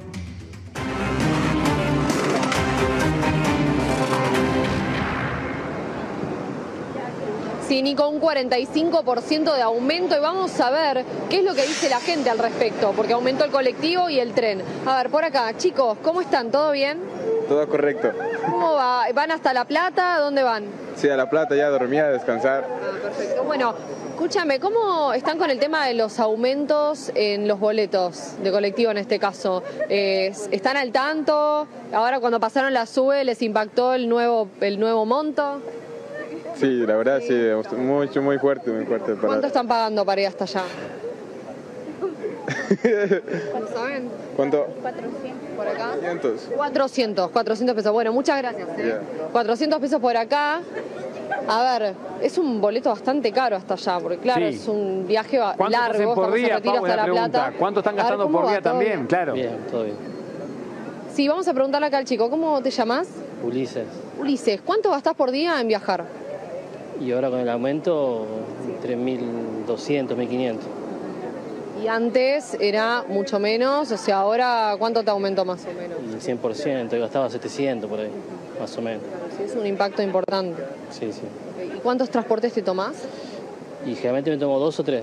Me tomo el subte y, Subte y colectivo combinás. y hasta acá. Gracias, Ulises. A ver por acá el muchacho, ¿cómo va? Buenas. ¿Todo bien? ¿Vos cuánto gastás en viajar? ¿Estás saltando de los aumentos? Y estoy, sí, 500 pesos más o menos de ida y vuelta en el colectivo este del Metropol. Y ¿Vivís allá en La Plata? sí, vivo en La Plata. ¿Y, ahora cómo, cómo se hace con el tema de, de los gastos? Y nada, ajustarse. sí, hay que ajustarse un poco a la situación, pero eh, va con un poco con el aumento que nos pueden dar también del tema del trabajo, es así. Bueno, muchas gracias. No, de nada. Acá, chicos, ¿cómo va? ¿Todo bien? Bien, bien, gracias. Bien, pero te cuento, él es extranjero y yo soy recién vuelta acá, así que adaptándonos al caos. Bueno, y este caos que se, con el que se encontraron, ¿cómo, cómo lo están viviendo? El tema de los transportes, eh, ¿lo ven mucho más caro que antes?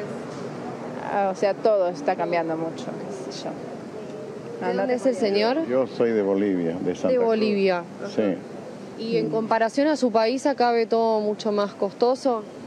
Mm, En cierta medida sí, en cierta medida sí. No hay muchas cosas que están un poco caras, hay otras que están más o menos niveladas, ¿no? Pero no he visto mucha, mucho cambio, no. Lo que es el transporte, ¿hay una El diferencia? transporte es mejor que en Bolivia, mejor que en Bolivia. Pero eh, hay, en, en Bolivia vos no podés estar parado como estás aquí este, 10 o 15 minutos.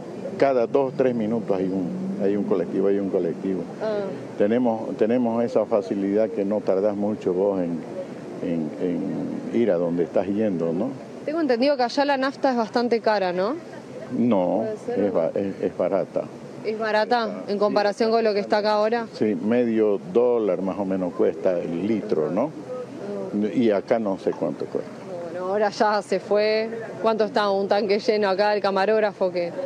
que 40 mil pesos. Bueno, Bien, Pau. llenar el tanque. Gracias, señores. Pau, impecable trabajo, Sí. eh, completísimo. Te mandamos un abrazo grande. Mañana nos conectamos de vuelta a las 7 de la tarde. Dale. Dale. Abrazo, querida. Hasta Dale, mañana. besito. Guille, cierro con vos. Quiero que le demos un poco de profundidad a eso que me decías recién que me interesa. Hablabas de lo que se viene para adelante y de del contenido. Mira, Tenemos tres minutos. Decime Sí. por, dónde, por dónde crees que tiene que ir y. Mira, lo primero, hay dos momentos, digamos. Primero es que van paralelos, pero son dos momentos que lamentablemente los tiempos de la realidad te, te los hacen trabajar juntos. Primero lo organizativo. Vos tenés que organizar irremediablemente al movimiento peronista, que no es organizar una multipartidaria, una tontería con un, con un marxista, un liberal, un socialdemócrata, porque de ahí no sale ninguna política.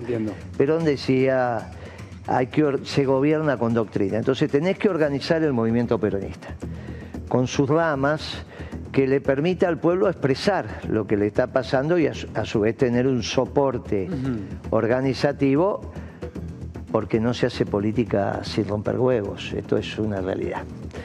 Entonces vos tenés que generar tu estructura de representación popular y eso es el movimiento peronista. Con eso vos conformarás un frente electoral cuya herramienta electoral va a ser una confederación de partidos que tienen que ver con el peronismo, esto es el principio y valor, el Partido Justicialista, los comunes de, de Pérsico, el, el Partido del Negro Moyano. ¿Esa, confederación está en marcha, Guillermo? Bueno, se, se está hablando, te precisas semanas, entonces ahí tenés una herramienta electoral que después se armará un frente electoral. Pero también tenés que hacer el buen gobierno con buenos planes, programas y proyectos devenidos de una doctrina. Y esos son los equipos técnicos, que necesitan encontrar coherencia, necesitan encontrar coherencia, porque lamentablemente en los últimos años se gobernó sobre el día a día no sobre un objetivo a alcanzar. Un día le preguntaron a Alberto Fernández cuál era la doctrina de ese gobierno, no dijo ninguna porque somos un frente electoral. Eso es una estupidez. Este programa tiene una doctrina, que es lo que estuvimos hablando ayer. No, interrumpimos a cada rato, vemos, vemos el día a día, vemos esto, esto, o generamos un espacio de reflexión. Bueno, las dos cosas, listo, las dos cosas. Exacto. Y bueno, eso se transforma en una doctrina. Sí. ¿Está bien? Sí. Bueno, esto, esto lo que el, el gobierno también, vos necesitas miles de compañeros que no los conocés cuando llega el presidente, llega con los primeros 50 tipos que conoce. Al, otro día ya son 500 y a los tres días son 1000. No los puede conocer el presidente. ¿Cómo hace para conducir ese colectivo? Tienen que tener claro que van todos para una misma dirección. Eso se llama doctrina y todo eso se te lleva tiempo. Por eso no es necesario ahora acelerar nada. Yo escuché a algún, uno de los entrevistados que dijo hay que resistir, hay que resistir. Se resiste a los gobiernos que pueden ser exitosos. Este gobierno ya fracasó. Tenemos que aprovechar el tiempo. Por eso es tan importante en, este programa, que es uno de los pocos programas reflexivos, para que los que lo están escuchando digan, bueno, viene una propuesta de gobierno, la voy a pensar a ver si la acompaño. No solo descripción de lo que está pasando el pueblo necesita también una estancia de reflexión y los medios tienen que cumplir ese lugar. Entonces, la sana combinación entre la descripción de lo que pasó, che, a ver qué pasó y ponen el programa, y también la reflexión que mientras te lavas los dientes, te acostás y demás vas viendo si las propuestas son o no son. Si se hubiese hecho la suficiente reflexión sobre mi ley y no diciendo que era Martínez de Ola, derecha y todas esas estupideces, para nada de acuerdo. no lo hubiesen votado. Pero ¿cómo las Fuerzas Armadas van a votar un anarquista? Que no cree en el país, en la frontera, en su pueblo. Confusiones. Bien, entonces, muy bien. ¿Cómo van a, van a votar? Lo votaron porque pensaba que era Martínez de O, que te iba a dar dos submarinos nucleares. Vos lo ves a Milei dándole dos submarinos nucleares a la Marina. Bueno, la campaña del anterior oficialismo hizo que la Marina lo votara. Hizo que el ejército, la mayoría, no todos. Bueno, faltó reflexión es necesario poner reflexión. Los jóvenes demandan reflexión, no, no demandan solamente música tecno. A veces también les sirve encontrar algunas imágenes.